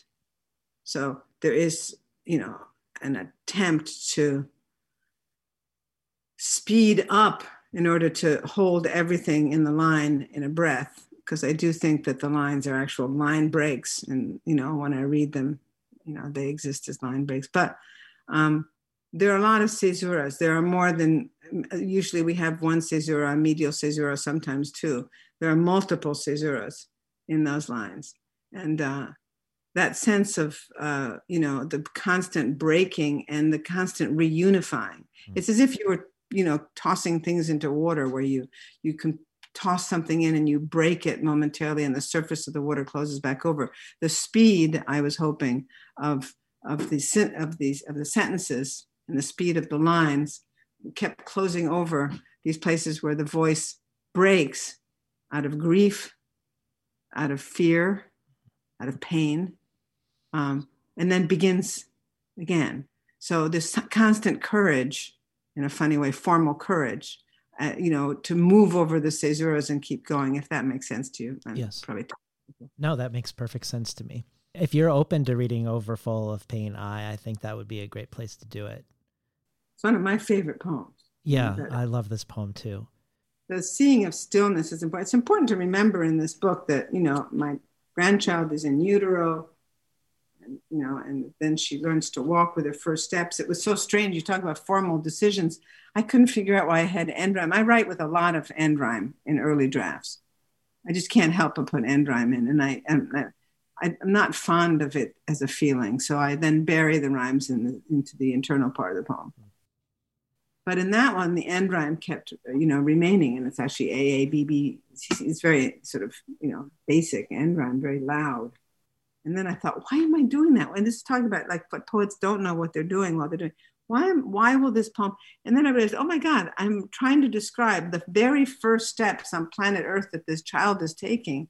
And I'm trying to give it like AA. So you can walk. These are the steps I'm giving her at the end. So yeah. why would I? Um, sorry, I'm looking for this thing. I never know. When overfull of pain, I lie down on this floor, unnoticed, try to recall, stir a little, but not in heart, feel rust coming, grass going. If I had an idea this time, if I could believe in the cultivation, just piece it together. The fields, the sky, the wetness in the right spot, it will recline the earth. It does not need your map. The rows you cut into it make their puzzled argument again. Then seed. Spring has a look in its eye you should not trust anymore. Just look at it watching you from its ditch, its perch, heavy on the limbs.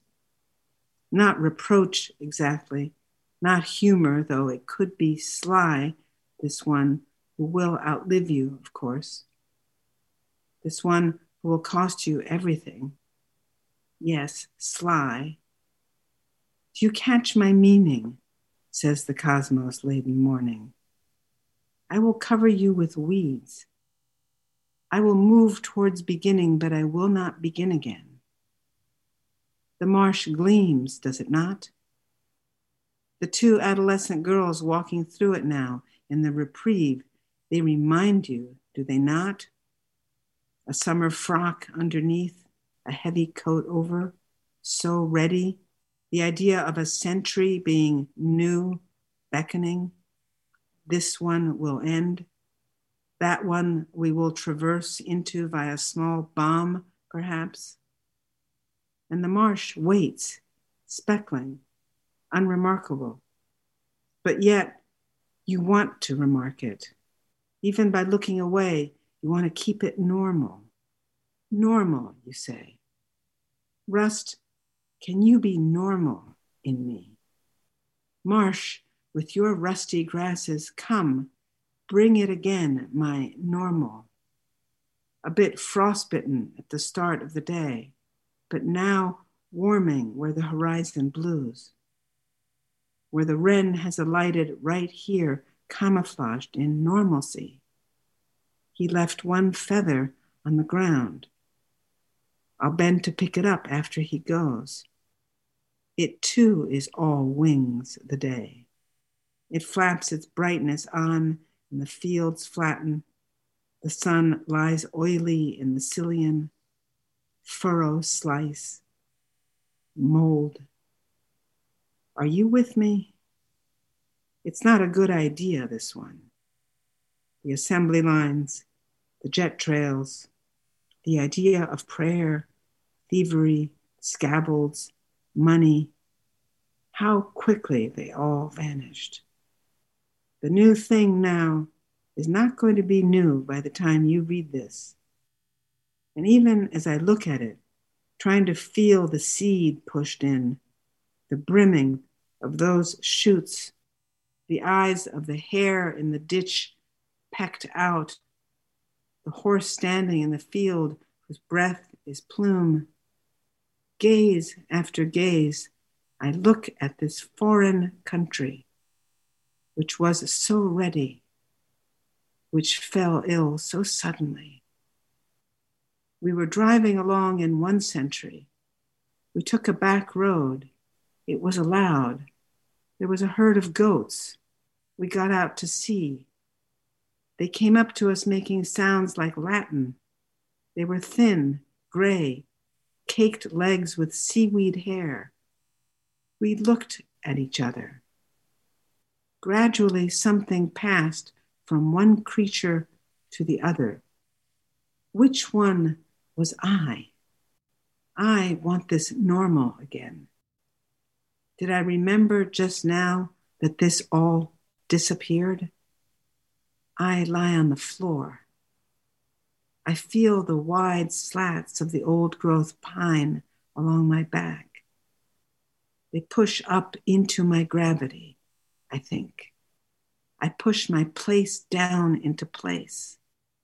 Eyes closed, I push down through the subflooring, the foundation, into the gray soil not touched by light in centuries. I'll break it open now. I'll push into the roots that died when place was cleared of place. Dismembered roots. Here was my zip, my street address, my name. Been listening to Jorie Graham read from her latest collection, Runaway. Earlier this month, I virtually attended Alice Oswald's uh, fourth Oxford lecture, which is called On Behalf of a Pebble, where she placed us on a train in winter in Hokkaido, the northernmost island of Japan, and one of the few places with a long documented history of female epic poets. And she was talking about how in Ainu culture, the indigenous culture of the people of Hokkaido, that once tools had been used for a hundred years, that they developed a soul and could recognize the people who used them. And that reminded me of a conversation, or one of my conversations with Ursula Le Guin, who did write poetry about tools with a similar sensibility, sort of reminding us that these simple, non extractive technologies like a pestle or a kitchen knife were not so simple, but had lineages because they weren't disposable and they became repositories for memory and knowledge. But Oswald goes further about the soul. She describes a stringed instrument called a tonkori from that region of Japan, whose shape is supposed to represent the shape of the human form. And in its hollow, you would place a pebble so that when you played music with the Tonkori, the Tonkori too would develop a soul. And this pebble soul in the Tonkori, Oswald described as blind, solid, dry, dense, and inscrutable, perhaps suggesting that it's like our souls, that our soul is actually something unknowable and other inside of us. But it also made me think of something you've described in many interviews, including this one already. For instance, in one interview, you talk about the overuse of collage by students is one way to avoid the difficult work of soul making. And in talking about Keats, you say he wrote poetry not only to confront his own death, but to make a soul. So I was hoping, even though you've touched on it earlier, if you could if you could stay a little longer with soul making as an activity, as a human activity, and as a poet, as an activity uh, uh, as a poet, which also f- feels linked back to um, attending to the crisis that we're in now, which seems to be an absence of soul making. The soul is as a thing that is created through experience, since you're referring to Keats, there should be different words for these things because it's different than something having soul.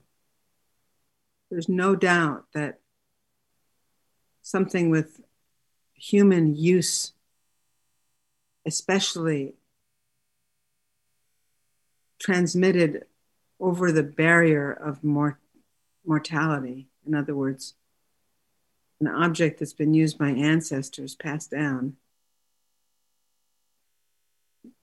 has a kind of aura, a kind of gravitas or weight, which is really the weight of time and the weight of the way human labor, effort, love, sacrifice and the desire for accurate making, which a tool implies.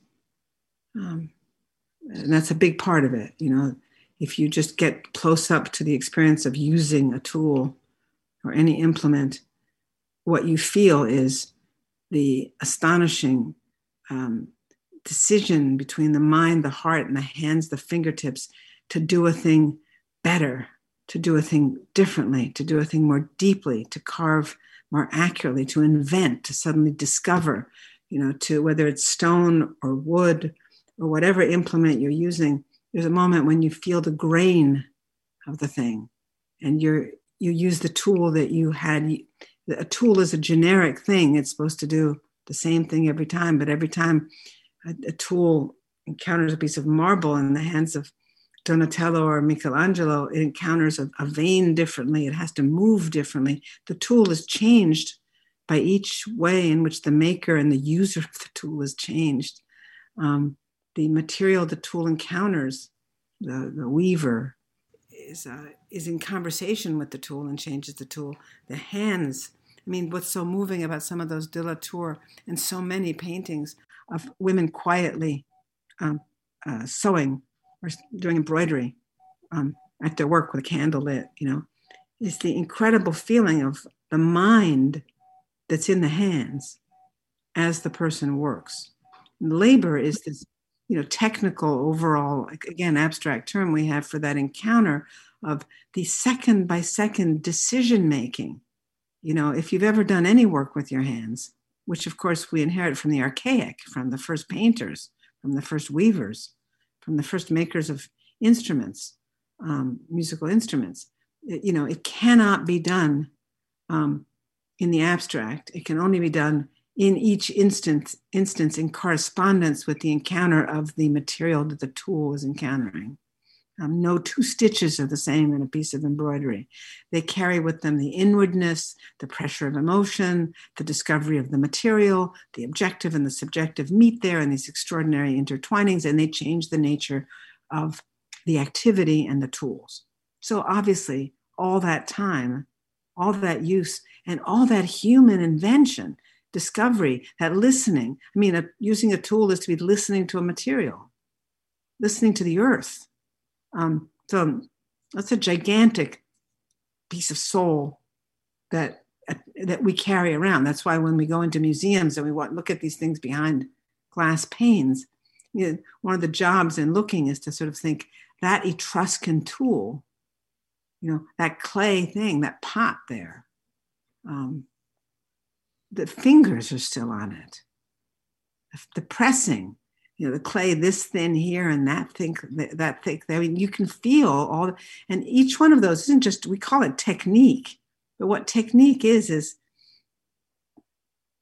decisions made by a human being with emotions ideas history and whatever experience is happening in that moment of their lives. Urgency pressure from a sovereign that needs something made fear um, delight um, co- competition um, with another. Um, but uh, all that is brought to bear. And when that is passed on to the next living people and the next living people, it has an inchoate set of instructions attached to it, which we might call soul in a kind of very general way, or spirit, or aura. But it's a set of too deep for language and too deep for tears and too deep for us touching, but I don't think shut.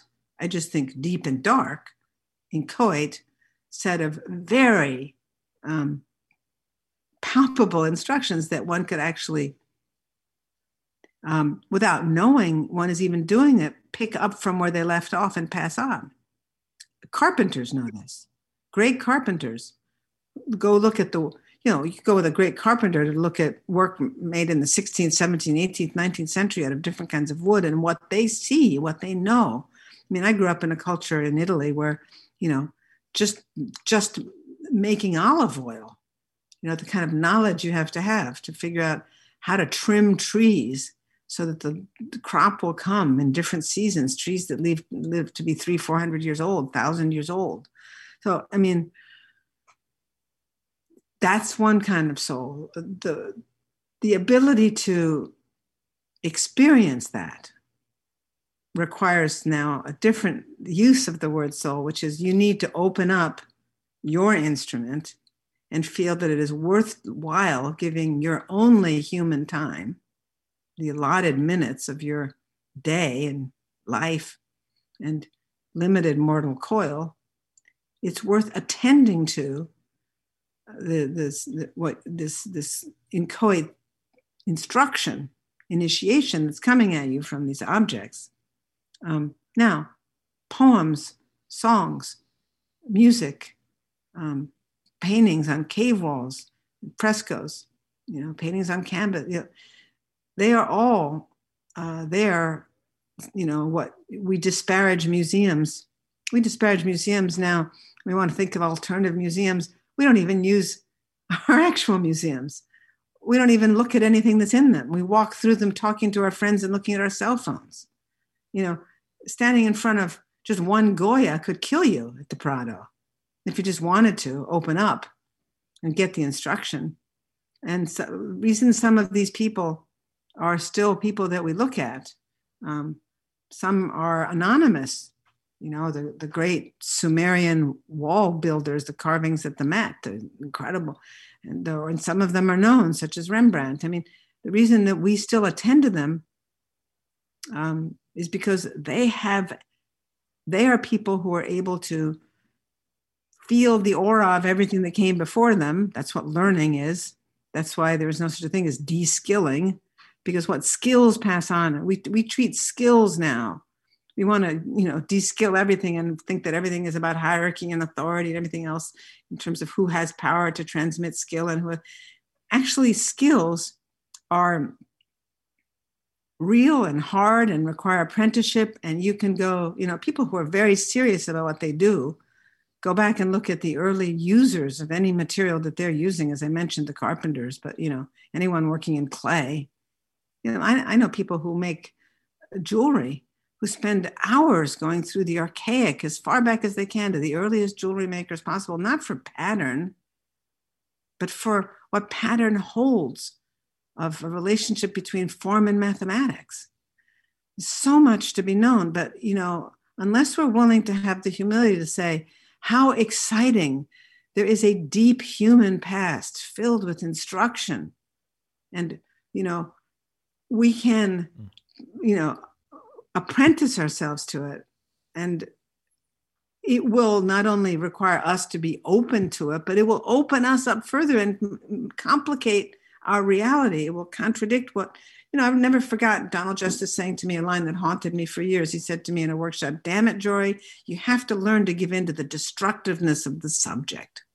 I used to walk around Iowa City and think, What does he mean? What does he mean? You have to learn to give in to the. And I've never forgotten the day I was crossing a street, and I remember the, the stoplight when it suddenly occurred to me what he means is it took two years for me to figure this out. What he means is that the subject, the clay, the occasion of the poem, you know the, the the, the musical instrument. It will destroy any a priori intentions you have your will has for how to use it and what to get from it going into it. What are ideals of form for except to get us into legitimate danger that we may be legitimately rescued? The subject will destroy your intentions and it will use you to manifest its reality i mean you know my feeling is Writing poetry is learning how to get out of the way of the poem that's trying to use you to get itself written. And usually that poem will have some lasting power and it will have deep roots in the in the archaic somewhere. You know, you have to cast an eye on on the uh, on the ancestors and be w- willing for them to appear. Students often say to me, "How come like myths and all these things that I never intended, all stuff I never intended to say, you know, um, are suddenly appearing in my poem and, and you see it there but i think you're just seeing it there and it's like you know and and that's back to your collective emotive because we have this river underneath us where we carry this you know if we're open to it and the, the, what the what the tools are what the skills are are just simply implements for opening us up to i mean we think of them as techne, techne in other words stuff you can acquire we hope to have chips in us that we can download all this knowledge and capacity and information and skill into us so that we don't have to apprentice ourselves to it. But the apprenticeship isn't in order to get the goods of how to do it. The apprenticeship is an apprenticeship into how to open up so you can hear the inchoate other thing that the technique is trying to talk to you about, and that is the nature of matter, mystery of matter, the mystery of the earth, the, the mystery of, you know, think of the, the of how long humans have been finding crystals and minerals in the earth and then learning how to recognize them, how to cut them, how to find the vein in them, where to polish. I mean, it's an unknowable mystery, and they're touching the core of the earth. Um, the great, you look at, you know, that's why, you know, Yeats says their ancient glittering eyes are gay. They know that they're touching the soul, if we want to use Alice's word, the soul of of uh, the thing. But we, you know, there's destruction in that too. You have to to create a future. You have to take everything that the past has made and then add something to it, which sometimes means contradicting it. Let me take this as an opportunity. This this discussion of sort of historical and ancestral knowledge and lineage, um, and connect it back to to your, I think, lifelong interest or long-standing interest in in time in various forms, whether it be represent, representational time versus real time, human time versus geologic time, time made into space, into presence, or as we've talked about, time with regards to speed, how quickly or slowly we move through time. But um, it just seemed like a good opportunity to also place myself in relationship to you in time in regarding artistic lineage since you're talking about it. So years ago now, I, I took a three month seminar on your poetry where we read all of your books through the advanced reading copies of your last book fast. We even looked at your MFA thesis at Iowa. Oh, no. Where, where Donald Justice was your advisor. Um, but what was mo- most notable about this class, speaking of time and, and knowledge through generations is that it was co-taught by two poets who were both former students of yours at Iowa, Michele Glazer and John Beer, and other past students of yours, including Mary Szybist, the National Book Award winner for Incarnadine, would quietly sit in among the students. And the course culminated with Glazer and Beer assembling a panel of former students of yours to discuss the experience of studying under you and that panel included Szybist and Srikanth Reddy and Endi Bogue Hartigan, but it could have just as easily included many other equally prominent poets, Rachel Zucker to Shane McCrae and countless other people. And even though I'm mainly myself a prose writer, I took mostly poetry classes and overwhelmingly sought out poetry classes with Michele Glazer as she by far was the most formative influence on my writing and pushed the language the furthest for me. So you could say, by extension, my writing has been formed within the wake of the work that you created. So I just wanted to take a moment and I guess honor um, honor that that um, it's a large community of writers who who um, and multi generational that can can say that. And I just um, feel like it's important for me to place myself there. Well, I'm in tears. Um, I thought a thing like that would only happen once I died. Michele Glazer is one of the best poets writing today, and I just adore her work. And uh, of course, makes me very happy to even put her name forward here and make sure people read her because she's incredible poet. Adding to that list, people who are very important to me are like Doug Powell, Robyn Schiff.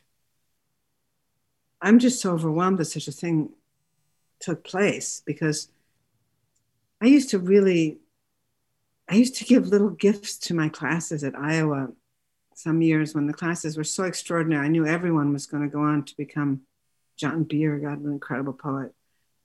Um, Mary and Joanna Klink and Michelle Glazer and that whole that whole class.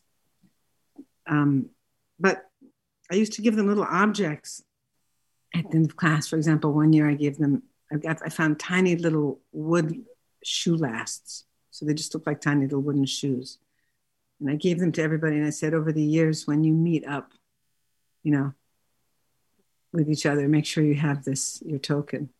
And uh, huh. creating communities was really important to me. I just felt like if I had the right group of people in a room, they would go on to write for each other. Um, and if you write for each other, if you write in a community, um, it's very different than writing uh, just in general for the ancestors or in general for a future or in general, God forbid, for a, an audience that a publisher suggests or summons to mind. Um, but I don't even know what your questions. I'm so. I, I, don't have a question. I have questions. Actually, I'm going to ask you some so questions. Moving. It's so moving to me because those people. The one thing I should say is that you know when I read admissions at Iowa, and we read, you know, all the faculty read all the admissions, um, and we spent months doing it, and we didn't delegate it. And the day before, we'd have our famous admissions meeting, um, which you know, and usually took a day, a whole day or two days, and where we narrowed, you know, maybe 900, 1,000 applications down to 50 to pick 25 for 20. Um, I would go in the night before and go through the boxes. And, you know, everyone was ranked between one and 10 on the front, and then lots of comments written and everything else. And I hate to reveal this, but we really didn't pay any attention to letters of recommendation. We didn't really look at transcripts. I think they usually weren't in the files. We just read the poems. And, you know, I'd be reading with like three other great poets, and everybody's comments were on the front, and things were ranked between one and 10. And, you know, the people who had four nines, you know, they would get, you knew they were getting in. And uh, they often didn't go on to be any of the voices that you're talking about or that we read. Um, then there were people who were at two twos and two nines. I would pull those out and think, what is it about these these people? Um, let's make sure that it's not a mistake. And I usually make a big stack and drive everybody nuts and bring them into the meeting. And I would say almost everyone that you mentioned was in that strange place of not being an automatic admit, but was mysterious. And so, as a result of that, since I had to spend a lot of time reading, saying, Am I crazy? I think I hear something here what we always looked for, and the strangest poets were really great readers for admissions. You know, I won't mention them, but some most uns, unsuspecting poets, because they knew to read for three things. They didn't read for content, they didn't read for polish, and they didn't read for finish. They read for the ear. Does the person have an ear? Is there music? Does the person know what an image is, which is very different from description? but an image. And is there a sense of the line? Not any kind of line, just a sense of what the line is. If there's an ear, a line, and an image, you've got the tools. People with extremely polished poems who would come in with publications, you know, would not be as exciting to us as these people who had the tools. And and so I, then I would meet them and they would show up as actual human beings. And I have to tell you honestly, I remember poems and conferences with every single person you mentioned. I remember sitting in my office. I remember the conversations we had. I remember what the poems were before us. It's always amazed me. I might not remember anything in life, but I always remember certain poets who went on. I remember the first time I saw the first poems of, of, uh, of John Beers, of the first poems that I saw of uh, Rachel Zucker's, the first poems I saw of uh, Doug Powell's. Uh, I mean, Robyn's. I mean, I just I remember them vividly. If I forgot their faces, that might be more likely, but I would never forget their words. And it's always seems strange to me. Why do I remember them so vividly? And then I realized I don't remember them. I recognize them because you know what great poetry is is something which has come back again. Um, not something which is entirely, it feels completely new, but it's something that's come back again from that collective um, emotive place that you talked about earlier on. Um, but anyway, I'm just very overwhelmed that such a thing would take place. I, I would not have wanted to be a fly on the wall. Uh, well, I want to use that as a, a preface to a couple questions. So as, as as part of my preparation more recently for today, I reread the three books that precede Runaway before reading Runaway for the first time, but also decided to listen to some really early readings of yours from the 80s and discovered by chance that some of them you were reading while you were pregnant with Emily and reading poems like Mirror Prayer that were addressed to her in utero. So now we have um, Runaway dedicated to your granddaughter, Sam. And as you said, uh, written while she was in utero and um, and then in her early infancy and which address her sometimes and and the tenor is obviously different as you are addressing the future her about things that may no longer exist when you are gone and when she is an adult in the world she's inheriting. And i have a question that was co-drafted by mary Szybist and michele glazer for you. Um, and this is what they ask you. We continue to love and be fascinated by the sounds your poems make. Reading them on the page, we've talked about how we hear them in the distinct tenor of your spoken voice, which feels especially intensified in the addresses to Sam. It also seems that your poems increasingly make space for and hold a multitude of other voices of people, elements, the earth, and so on. Does that sound accurate to you? And how do you understand the seeming paradox? Do you read your poems out loud as part of your process of making them? How does hearing them in your own voice inform the writing? Do you struggle with internal or external forces bent on trying to normalize or quote unquote autocorrect the sounds of your poems as you write? And if so, how do you resist them? Well, leave it to those two to write like a gigantic question. With I know it's really like it's it's a Trojan horse of five questions. It almost should just stand as its own interpretation. Um, when I was young, I composed all the poems in my first book with early drafts because I had to drive great distance back and forth to see my my then boyfriend uh, became um, my husband and Emily's father. Um, uh, you know, he moved to Kentucky and I was in Iowa, so I would take the 11 hour drive twice a week back and forth to go see him. And so I had a little handheld tape recorder and I got used to writing drafts in and breaking the lines by just clicking on and off um, and then transcribing them so then I began a process of reading my poems into a tape recorder in draft. Um, because again, the ear is an archaic instrument compared to the eye.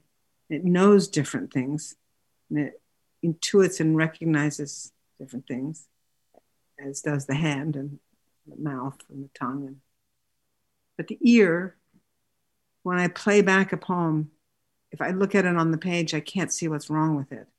But if I play it back and I've gotten past the sound of my own voice and it's not bothering me anymore, which obviously it always bothers one at first, um, I, I would, I would be able to sort of see, I, you know, I can see that. I can, you know, that's a visual image. That's a tactile image. I can do that. Oh, I get to this spot and I'm listening and I don't know with my imagination what to do there. And as a result, I think that has to go. It's, you know, but in reading it, I can import all the stuff I meant to say to it. So I can't see that it's a problem, that it's a piece. Basically, the way I say it to myself is about 30% of the information hit the page, the rest is all in your head. But when I hear it, I have to do it by listening. I go, I can't do that. I don't know what, I can't do that. That goes out. So I edited a lot of poems uh, all through my first five or six books by recording them and listening to them in one of the money draft. I mean, my poems go through about 40 drafts. So, I mean, and then one of the things I learned that was really important about um, my voice was that there's a, a, voice that you have in the first draft. There's a voice that is the, there's a, there's a, the speaker's voice. There's the writer's voice. The writer's voice is complicated. There's the reviser's voice. Okay, we all have a reviser. We come in and we start cleaning up the poem as we revise. We forget that we already know the poem by heart. So we're coming in to make decisions that we think are formal decisions about how to make the line more musical, how to drop, you know, how to organize it formally, how to clean it up. There's too many words in this, whatever. And then you you can lose the poem in the process of making it better. Um, because what you're losing is some aspect of the voice that you don't recognize. So when I was no longer listening to them, what I would do is lay out all the drafts, you know, in front of me, and I would be so baffled when I was a, when young younger. I would why the last draft, which was much better written, much cleaner, much tighter, you know, all sorts of stuff. Decisions have been made, rhetorical turns have been added, flourishes of all kinds. It just was kind of dead. And I could go back and find places in earlier drafts where it was just alive. And I couldn't figure out what was happening. So, in terms of them saying my speaking voice, okay, my speaking voice is super constructed um, by all these strategies. Um, mm-hmm. And I would find pieces of earlier poems that I had to bring back, of earlier drafts, I had to bring back into the later draft. There would be places where the revision had, in fact, made it better. Usually, in terms of diction, the revision makes it better. Usually, in terms of, you know, speeding it up, you know, the revision makes it better. But you can lose the tenor of an aside, a hesitation, you know, a tone of delay or of not knowing that's just buried in a in a in a, piece of what seems like extra writing that's super essential to bring to, to understand the emotional arc of the poem so those are like three different already different constructions uh, of it um, in the reviser um, there are all of your character traits and all of your personality traits and i've always for my students distinguished between decisions made by personality and decisions made by character in the process of composition of a poem. Mm-hmm. Um, you know, personality is performative, it's also constructed, and you have a certain voice that attaches to the way, you know, personality of the many of the of the Eliot's talks about three major voices, but there there are probably more voices, but there's a, certainly the voice which wants to explain, um, be understood, uh, be agreed with, that tone, um, that that voice. And then there's the voice that wants to, which involves ethical traits, which is involves character, like you know that will is willing to self-confront. To it involves things like bravery, um, the willingness to be wrong. So you know those those are things you have to recognize. And as you revise, you can say, well, this is the point in the poem where I got to sort of the hot spot where I was about to reveal something.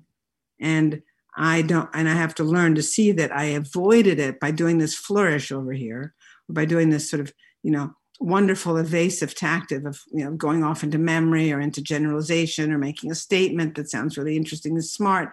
But actually, right above it was a place where I was going to be emotionally admitting to something, which is, you know, I guess, you know, that's where I put the brakes on because that's a hot spot and want to get off that freeway and get onto the nice side roads here. So to go back and figure out that that voice is the one you should listen to in the poem, they all sound like your voice. Um, but at any rate, in revision, the construction of your voice, um, you have to learn. And also, I'm very aware of uh, when I undertake those exercises, as you mentioned, especially in the last four books, it seemed incredibly important to me, which involve it's kind of a suspension of a certain kind of imagination and a suspension of a certain kind of knowledge in order to try to fathom um, what the voice of, say, in that piece of deep water trawling I was reading earlier on, what the voice of the sea floor might say, which is asyntactical and which you know breaks down logic. Um, obviously, it's an illusion. It's still me. Um, I'm not under the illusion that I've captured the voice of of, uh, of, of something not human, but the attempt, um, the attempt to reach out and to get past um, the, uh, the, the the voice laden with personality and character and also laden with all of its memory of all the poetry it's read, of the music that it knows by heart, of the echoes of others, you know, the the uh, I'm remembering the, the thing that I was talking about was sometimes I would have these endings and I would think, you know, for a long time in my early work, I just like to like nail that ending. And it's really like a landing for a gymnast. You know, you just know when you get it. And, you know, people used to refer to it as the sort of unbearable epiphanic ending, but it wasn't always eh, eh, of the 70s, but in 80s, but it wasn't epiphanic. It just was an ending ending. And when I started struggling with the ending and trying to figure out what if the poem stopped instead of ending? What if it could go no further? What if you could write the poem where you get to the place where there really is nowhere else you can turn?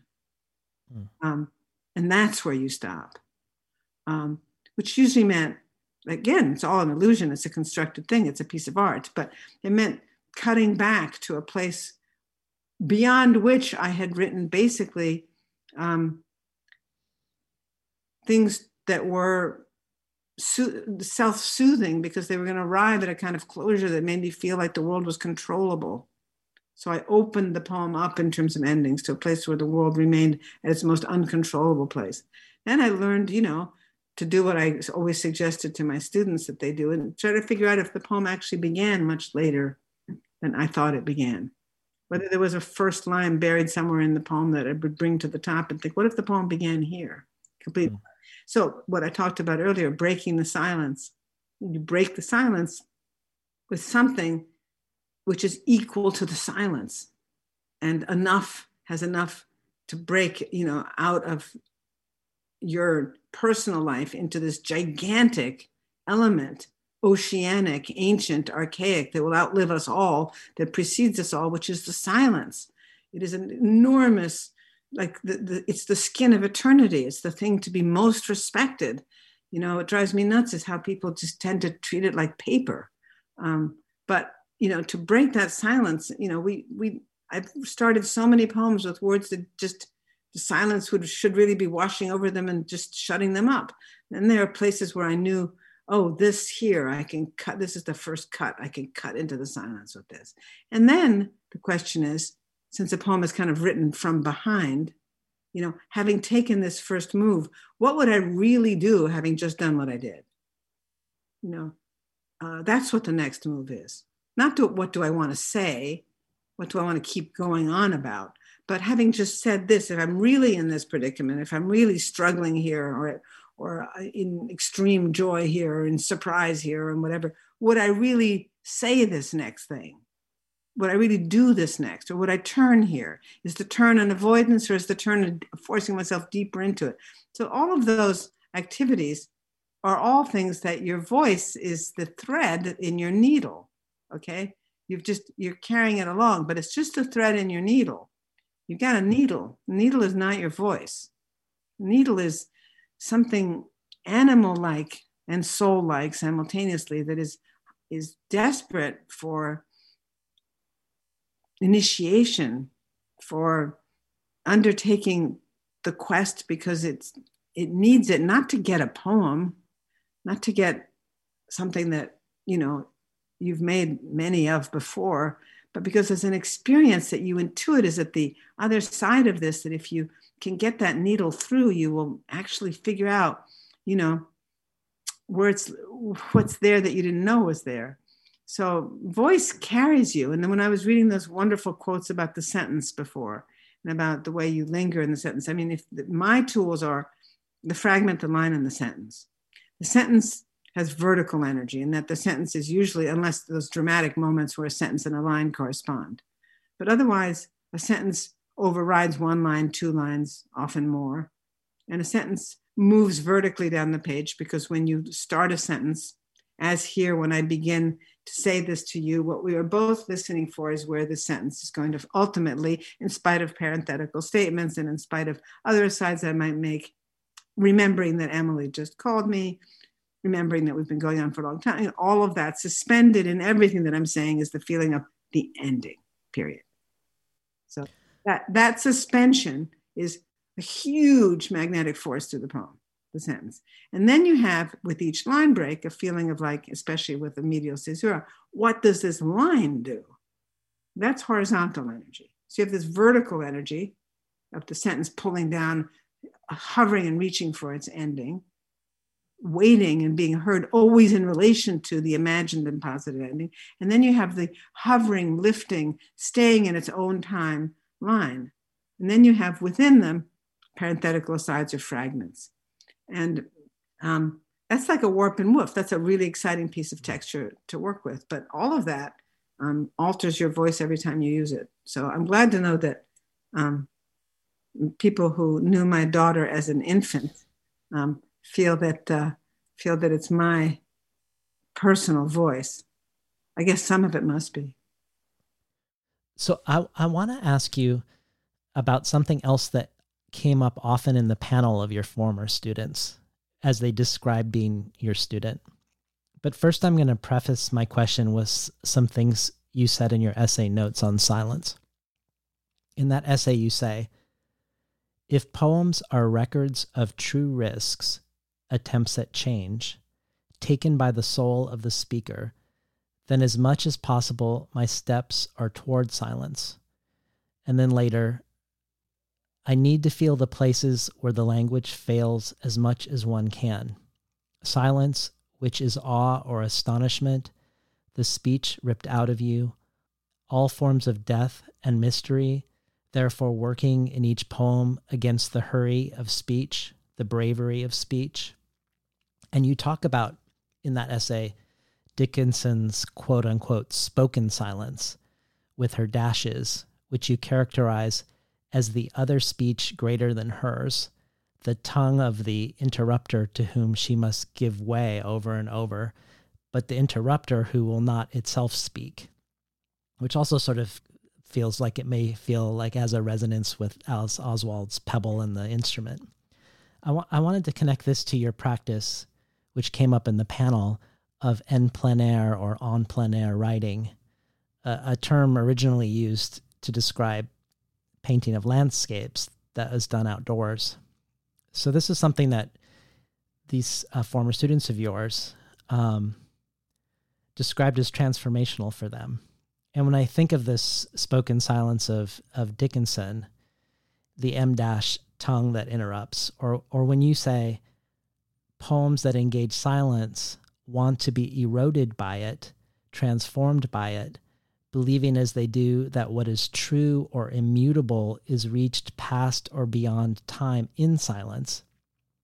This interruption and erosion makes me think of of your description of en plein air transcription that you did when for your book Never, where you described your process then as I look up and describe the thing, then I look up and it is changed, and I change the word. I look up again and the quote unquote something has changed again. I put them, goals, motion, color, shadow, down in the next position, next incarnation. So it actually is an attempt to change the power ratio of witness to the world, to give the world, the subject, more power, to get oneself to where one is open to being corrected by the given.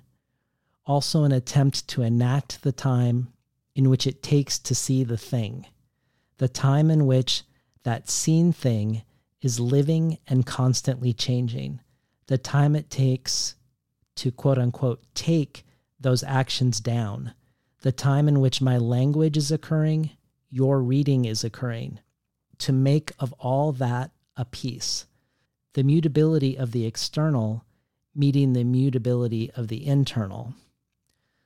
So I was hoping you could talk more about using or having used en plein air techniques yourself or pedagogically, and also if this decentering of self is somehow counterintuitively part of soul making? Think the question you're asking me is about what it means to be in presence of something that can alter you, even in the act of composition. Something that happens a great deal, for example, in that long poem, The Taken Down God at the end of Never. The first thing I would say about my study of silence is that I often look at poets and ask myself, since I think of all real poets as writing into not just the silence, as I've been discussing, but writing into something which for them exists in the silence. And for example, I sort of have a general way for myself. I wouldn't teach this, but it's my it's my way of, locating what they're doing. I feel like Czeslaw Milosz, in his silence, is history. I feel that in Dickinson, in her silence, what her silence is, is time. When I imagine Frost, I feel like the silence he's writing into is basically a very specific part of the natural world, which something like a clearing that a human has made in a forest exists in a woods where you know that clearing will is precarious because it will grow back the, veg, the, the natural world. And you have to keep clearing. And that hard fought clearing i feel that frost writes into that. Um, so i have these little shorthand notions for myself of what it is that the battle that the po- that particular poets are having you know what is it that they are going to be corrected by. But the bottom line for me is that if you're not engaging with something which can correct you, can silence you, or can redirect you, which is what we mean by a turn in a poem, after all, that you're going along a journey and you're taken off course, theoretically deeper into a journey you didn't even know it was possible to undertake you have to be encountering something. We tend to refer to that as your subject or your occasion. I mean, there's so many different ways to think about it. It's the predicament that you write out of. There's the clear fact that you are the protagonist of your poem, not the narrator of it. No one wants a narrated poem. They want a poem as an undergoing. But as you undergo it, you know, if you have all the power, if you have, if your will is in control, your artistry is in control, your imagination is totally in control, and you can do anything you want, and there's nothing that you're up against. It, for my purposes, and I think I have transmitted this to my students often, you're not in the situation of a poem. You're not in the in the what you would call the active field in which a poem can take place. I mean, a poem is a, an action, not just a writing okay? And so you have to be now you you might not know how to get into a field which is an interactive field with a subject. None of us really can know it and if we could will our way to it it wouldn't be what i'm talking about. But part of what form is for and part of what en plein air automatically confers upon you which is what's kind of interesting about undertaking it as an exercise I mean, en plein air just means that you know the antagonist, the the interlocutor, the the, the intercourse, the conversation you're having is right there in front of you, and it's going to just change every time because you're just doing description basically. Um, but that's a practice that's um, in service of helping you come into presence. And what I mean by that term, which is again Buber comes to mind, but coming into presence is really involved with, you know, bringing the whole soul into activity, but also being put in a, in a precarious situation where what you're asking for is not just to be initiated, but to be instructed and probably to be changed and potentially to be silenced, and, you know, mm. potentially to be put into a dead end. Um, it's not unrelated to prayer, which is why Ignatius Loyola is often taught and was certainly used by the romantic poets the spiritual exercises in order to figure out you know what a what a poem does. But um go back to that quote incredible quote really formative for me by Justice's when he said what are the ideals? No i'm sorry when he said damn it Jorie you have to learn to give in to the destructiveness of the subject he doesn't mean we use the subject to mean a thing. He did not use it to mean, okay? He doesn't mean the subject person. And he doesn't even mean the thing you're writing about subject. He means the thing you're writing into. And learning how to figure out that there's something you're writing into, um, that what you're writing about is the tool you have in order to undertake a writing into. And when you can get that tool headed so it's heading into a mystery, and that you can get yourself, luckily, sometimes you can get yourself into conversation with that mystery, which will take you off course, which will take you in a direction you don't intend to go, which will force you to confront yourself. You also have a chance of encountering other things along the way.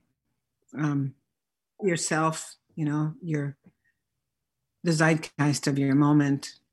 Um, but it, it, it, really seems important to me. I often say to my students little like little phrases I use. A poem isn't what you feel; it's how you feel about what you feel.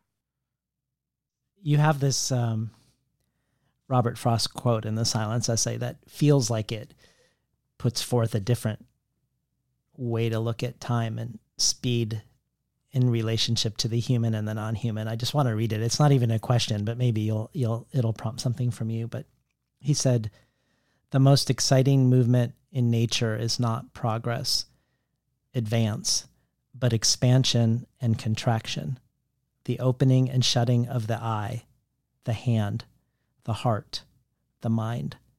We throw our arms wide with a gesture of religion to the universe." We close them around a person.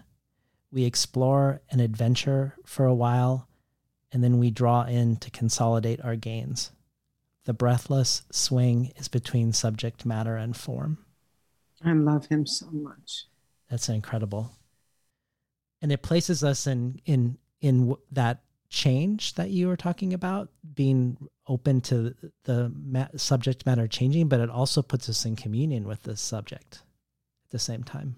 You know, he's skipping a lot of steps that he himself writes about in so many other things when he says, remember that the sentence sound, that for him, the sound of a sentence is, often says more than the words.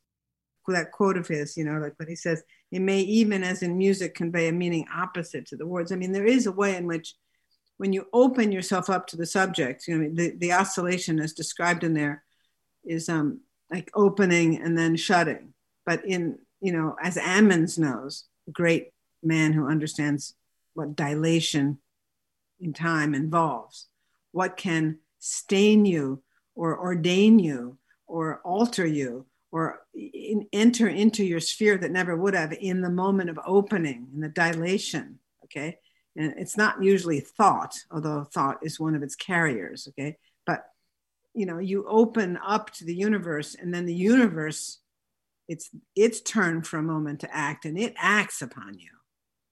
Okay? It's either the ugly stick or the initiation stick or the surprise stick or whatever does it whacks you in some way. It's a zen practice but you you kind of you open up and then it speaks. That's why you're opening up. That's what it's all for to get it to speak it to press on you press you know you have to press that's those are all stevens's terms about pressing back against it it presses against you. That's what reality is okay? You, you want to get to the point of where it acts upon you. And as a result of that action you are changed and able to then close back up in say embrace to use one of the images there. But it's not like if you could automatically open that's why the eye is not the best you know those those natural processes make it seem like it's a just a two part motion. It's a it's a three part motion. It's you open up you are you know you're not saint teresa but you're you're you're something happens to you as a result of the opening. You hear you see you intuit you remember you're broken something happens you see you know and then the person who closes again you know, actually, the eye isn't bad because the truth is, now that I'm feeling my eye as I talk to, as I'm listening to that quote, I feel like every time I open my eye before I blink, every time I open my eye, I'm one person. And then when I close it, I'm obviously another person. Hmm. because time has just passed there and something yet more has been added to the store of my experience, which changes me, however microscopically at that instant. And when I open it again, I'm a new person opening the eye.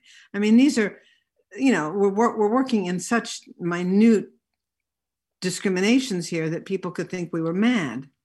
But the truth is that, you know, um, you, this casually stated you can't step into the same river twice it's like really you could spend a lifetime just thinking about that and you could certainly live by it you know you can't open your eye here to follow that so so form there that's there's frost again what are the ideals of form for except to get you open embrace into legitimate danger because when you open your eye you know the valves of your heart the opportunities of hope, you know, the the, the willingness to witness, um, the the uh, the willingness to feel empathy or compassion, just the willingness to look, see, hear, feel.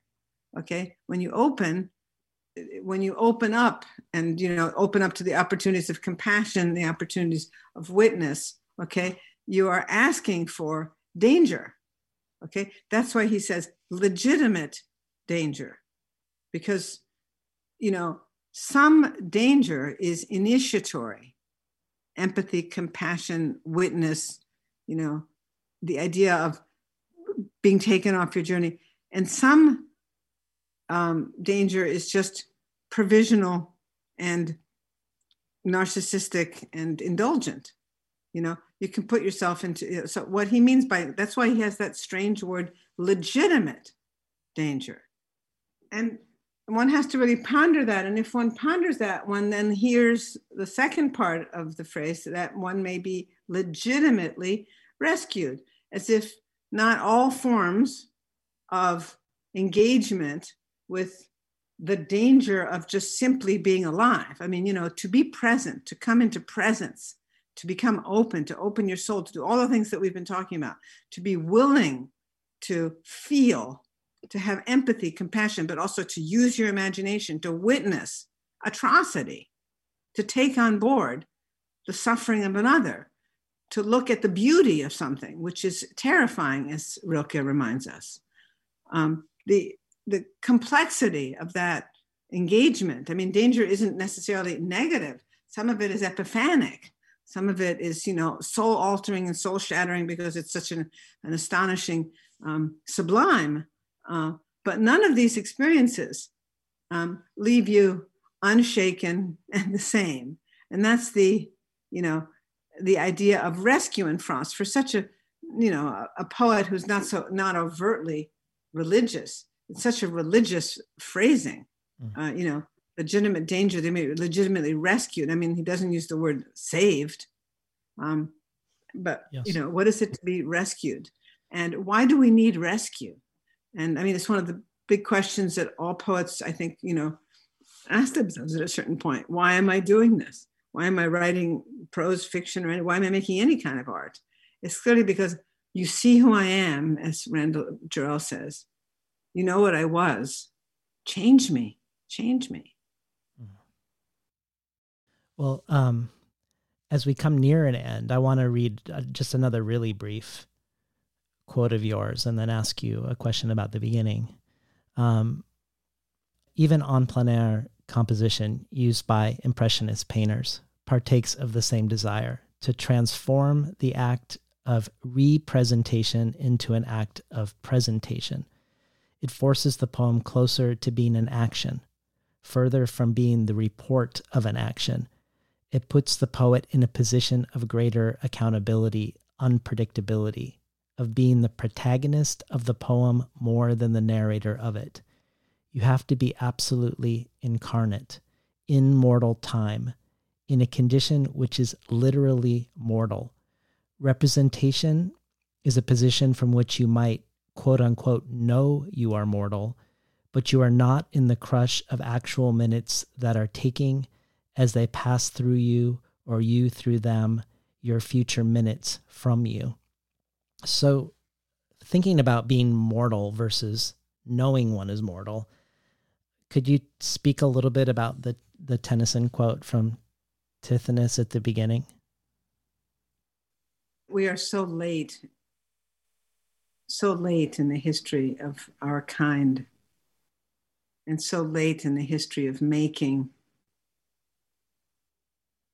and so late in the history of our mistakes, our misunderstandings.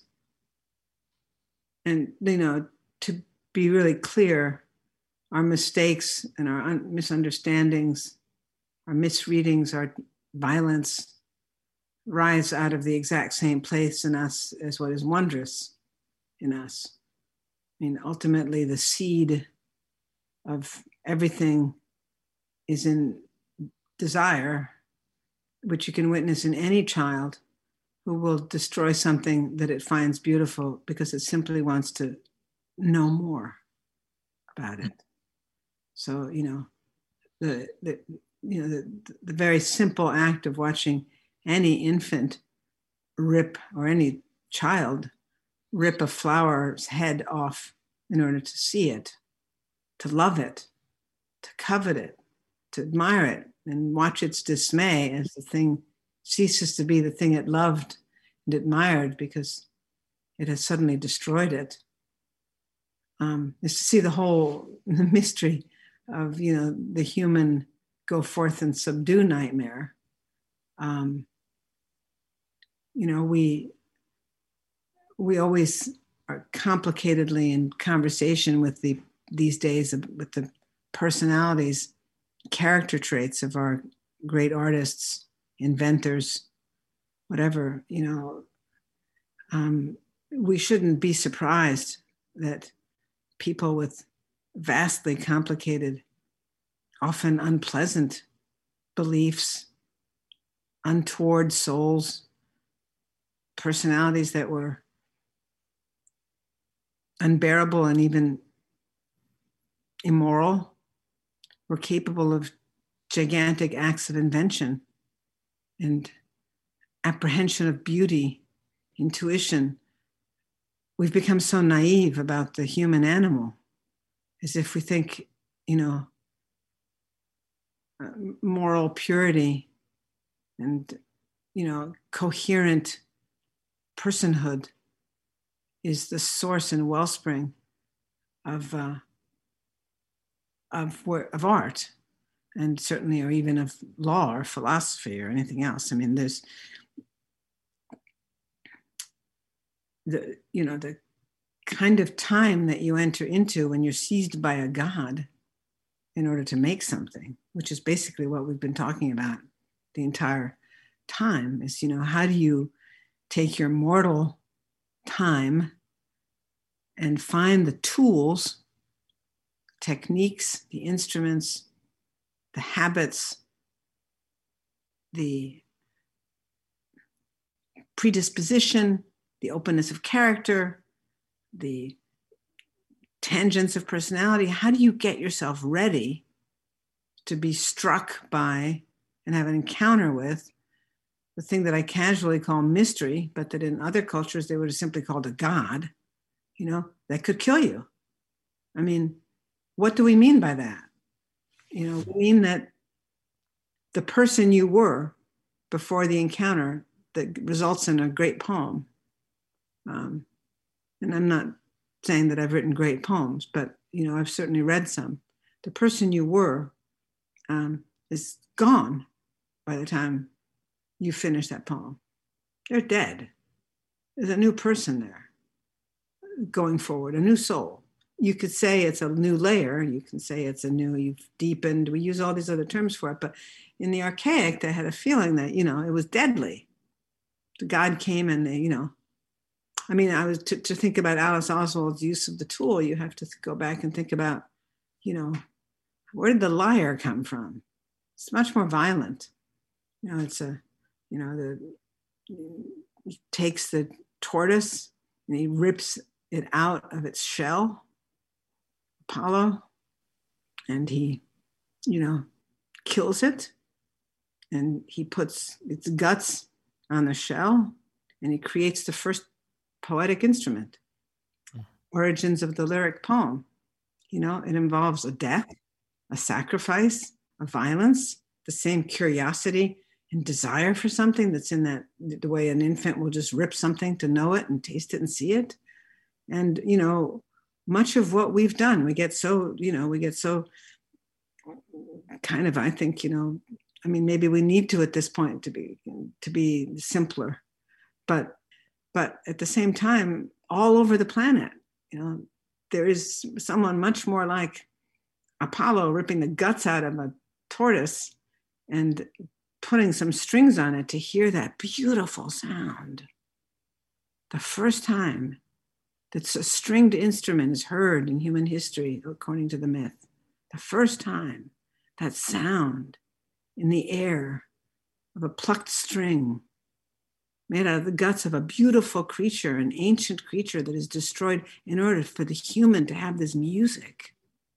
You know, would we go back on that? Do we want to trade it all back in? You know, where where are we? So, you know, the that idea of you know what we are doing when we make art is first of all complicated as as everything that we've tried to discuss today, and to force yourself to be present is the entire aim of every single strategy that I've tried to discuss with you here today. To force oneself into presence is incredibly difficult. You know, many people think nowadays we're so obsessed with like meditation and all these things. Forcing oneself into presence is something vastly complicated and difficult. And many religions have, through you know, rituals and intoxication, tried to get people to show up for existence and real time experience through, you know, what are basically illusions, such as, for example, um, communion, taking the wafer, coming into presence in the Catholic tradition, um, you know, putting yourself in real time experiences, which, you know, Catholicism has a great, great grip on the planet because of a story that it managed to tell that involves, you know, having to suspend your disbelief and believe that this thing that you're drinking is blood and this thing that you're eating is not bread but flesh. And getting people to use, to, you know, to suspend the rational intellect is to get them to enter a zone of existence which exists within them, which we can casually call presence, which eh, gives them access to not only time, but the now in time, which dilates and which you can enter and inhabit. And it's not immortality, but it's the closest thing that a human can experience in it. And representation, which is, you know, the Protestant revision of this particular activity, I often think about the simple difference of being told that this in a in a Protestant, one of the Protestant religions where you do have communion, being told that this cracker or this piece of bread stands for the body of Christ, as opposed to the other tradition being told it is. One of them says, Your, and this was in the quote that you were saying, your intellect is required here because you have to say to yourself, I'm making an agreement about the representation and nature of this thing. And as I take it into myself, what the sacrament is, what the experience is of one is one that relies deeply on logic and on reasoning and asks me to agree with all my moral soul that I will undertake this belief. And the other one says, there's no way you can possibly agree or even use your intellect or your rational capacities to undertake an engagement with this because it's a mystery. What you have to do is basically obliterate a chunk of yourself and enter into engagement with the mystery. You know, at Lourdes, where everyone's got all their crutches up on the wall, nobody is into representation. I'm not a religious uh, participant, and my, you know my family's comes from both Catholic and Jewish traditions, and nobody is religious at all. But but the, to visit a place like the Santuario of Chimayo in New Mexico and to witness the feeling of what it is to believe to such a degree that you can be changed. I mean, you know, miracles. Um, is to sort of say, you know, the world is a more mysterious place than I think it is, but presence into entering into the river of time, into the now, in this way that is so powerful and dangerous. You could lose yourself in it. Um, it's an experience I don't want to have lived my life without having at least undertaken or tried for. And I certainly don't think that the the enlightenment's um, gift to us of this reasoning intellect has gotten us to the best outcome. So we might want to try those uh, experiences that are on the other side of the equation that involve imagination, compassion, intuition, mystery, presence, all the stuff that comes in with, you know, that toolkit. It does not coexist easily with the technology to which we are addicted.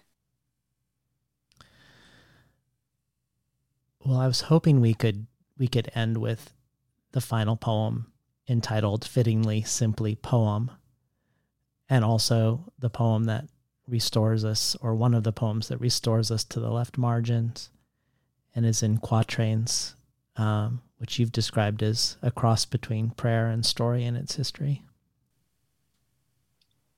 Poem. The earth said remember me the earth said, Don't let go. Said it one day when I was accidentally listening. I heard it. I felt it like a temperature, all said in a whisper. Build tomorrow. Make right befall you are not free. Other scenes are not taking place. Time is not filled. Time is not late. There is a thing the emptiness needs as you need emptiness. Shrinks from light again and again, although all things are present, a fact, a day, a bird that warps the arithmetic of perfection with its arc, passing again and again in the evening air, in the prevailing wind, making no mistake. Your indifference is your principal beauty, the mind says all the time. I hear it. I hear it everywhere.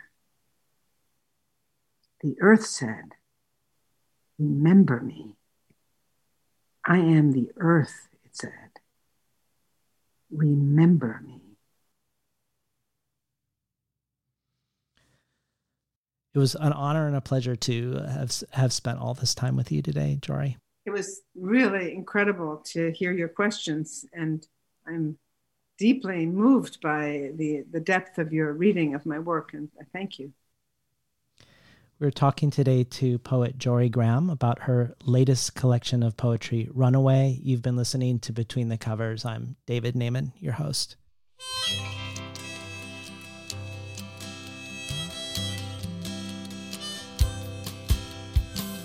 Today's program was not recorded at the studios of KBOO, but at the volunteer powered, non commercial, listener sponsored, full strength makeshift home office of me, David Naimon. You can find more of Jorie Graham at joriegraham.com. And Jorie adds a discussion of rain and a reading of two very different rain poems, one by Edward Thomas and the other by Robert Creeley, to the bonus archive. This joins bonus audio material from Natalie Diaz, Ross Gay, Forrest Gander, Viet Thanh Nguyen, Carmen Maria Machado, Richard Powers, Jenny Offill, Nikky Finney, and many more. You can find out more about subscribing to the bonus audio and the other potential benefits of becoming a listener supporter at patreon.com slash between the covers. Or If you prefer a one time donation, you can do so by PayPal at tinhouse.com slash support. I'd like to thank the Tin House team Elizabeth DeMeo, Alyssa Ogi, Spencer Ruchti, the book division, Jakob Vala in the art department, Yashwina Canter in publicity, and Lance Cleland, the director of the Summer and Winter Tin House Writers Workshops. Finally, I'd like to thank Imre Lodbrog and Barbara Browning for creating the outro. Their album, Imre Lodbrog A Sapatita Mi, can be found on iTunes, and Barbara Browning's trove of ukulele covers can be found at soundcloud.com slash Barbara Browning.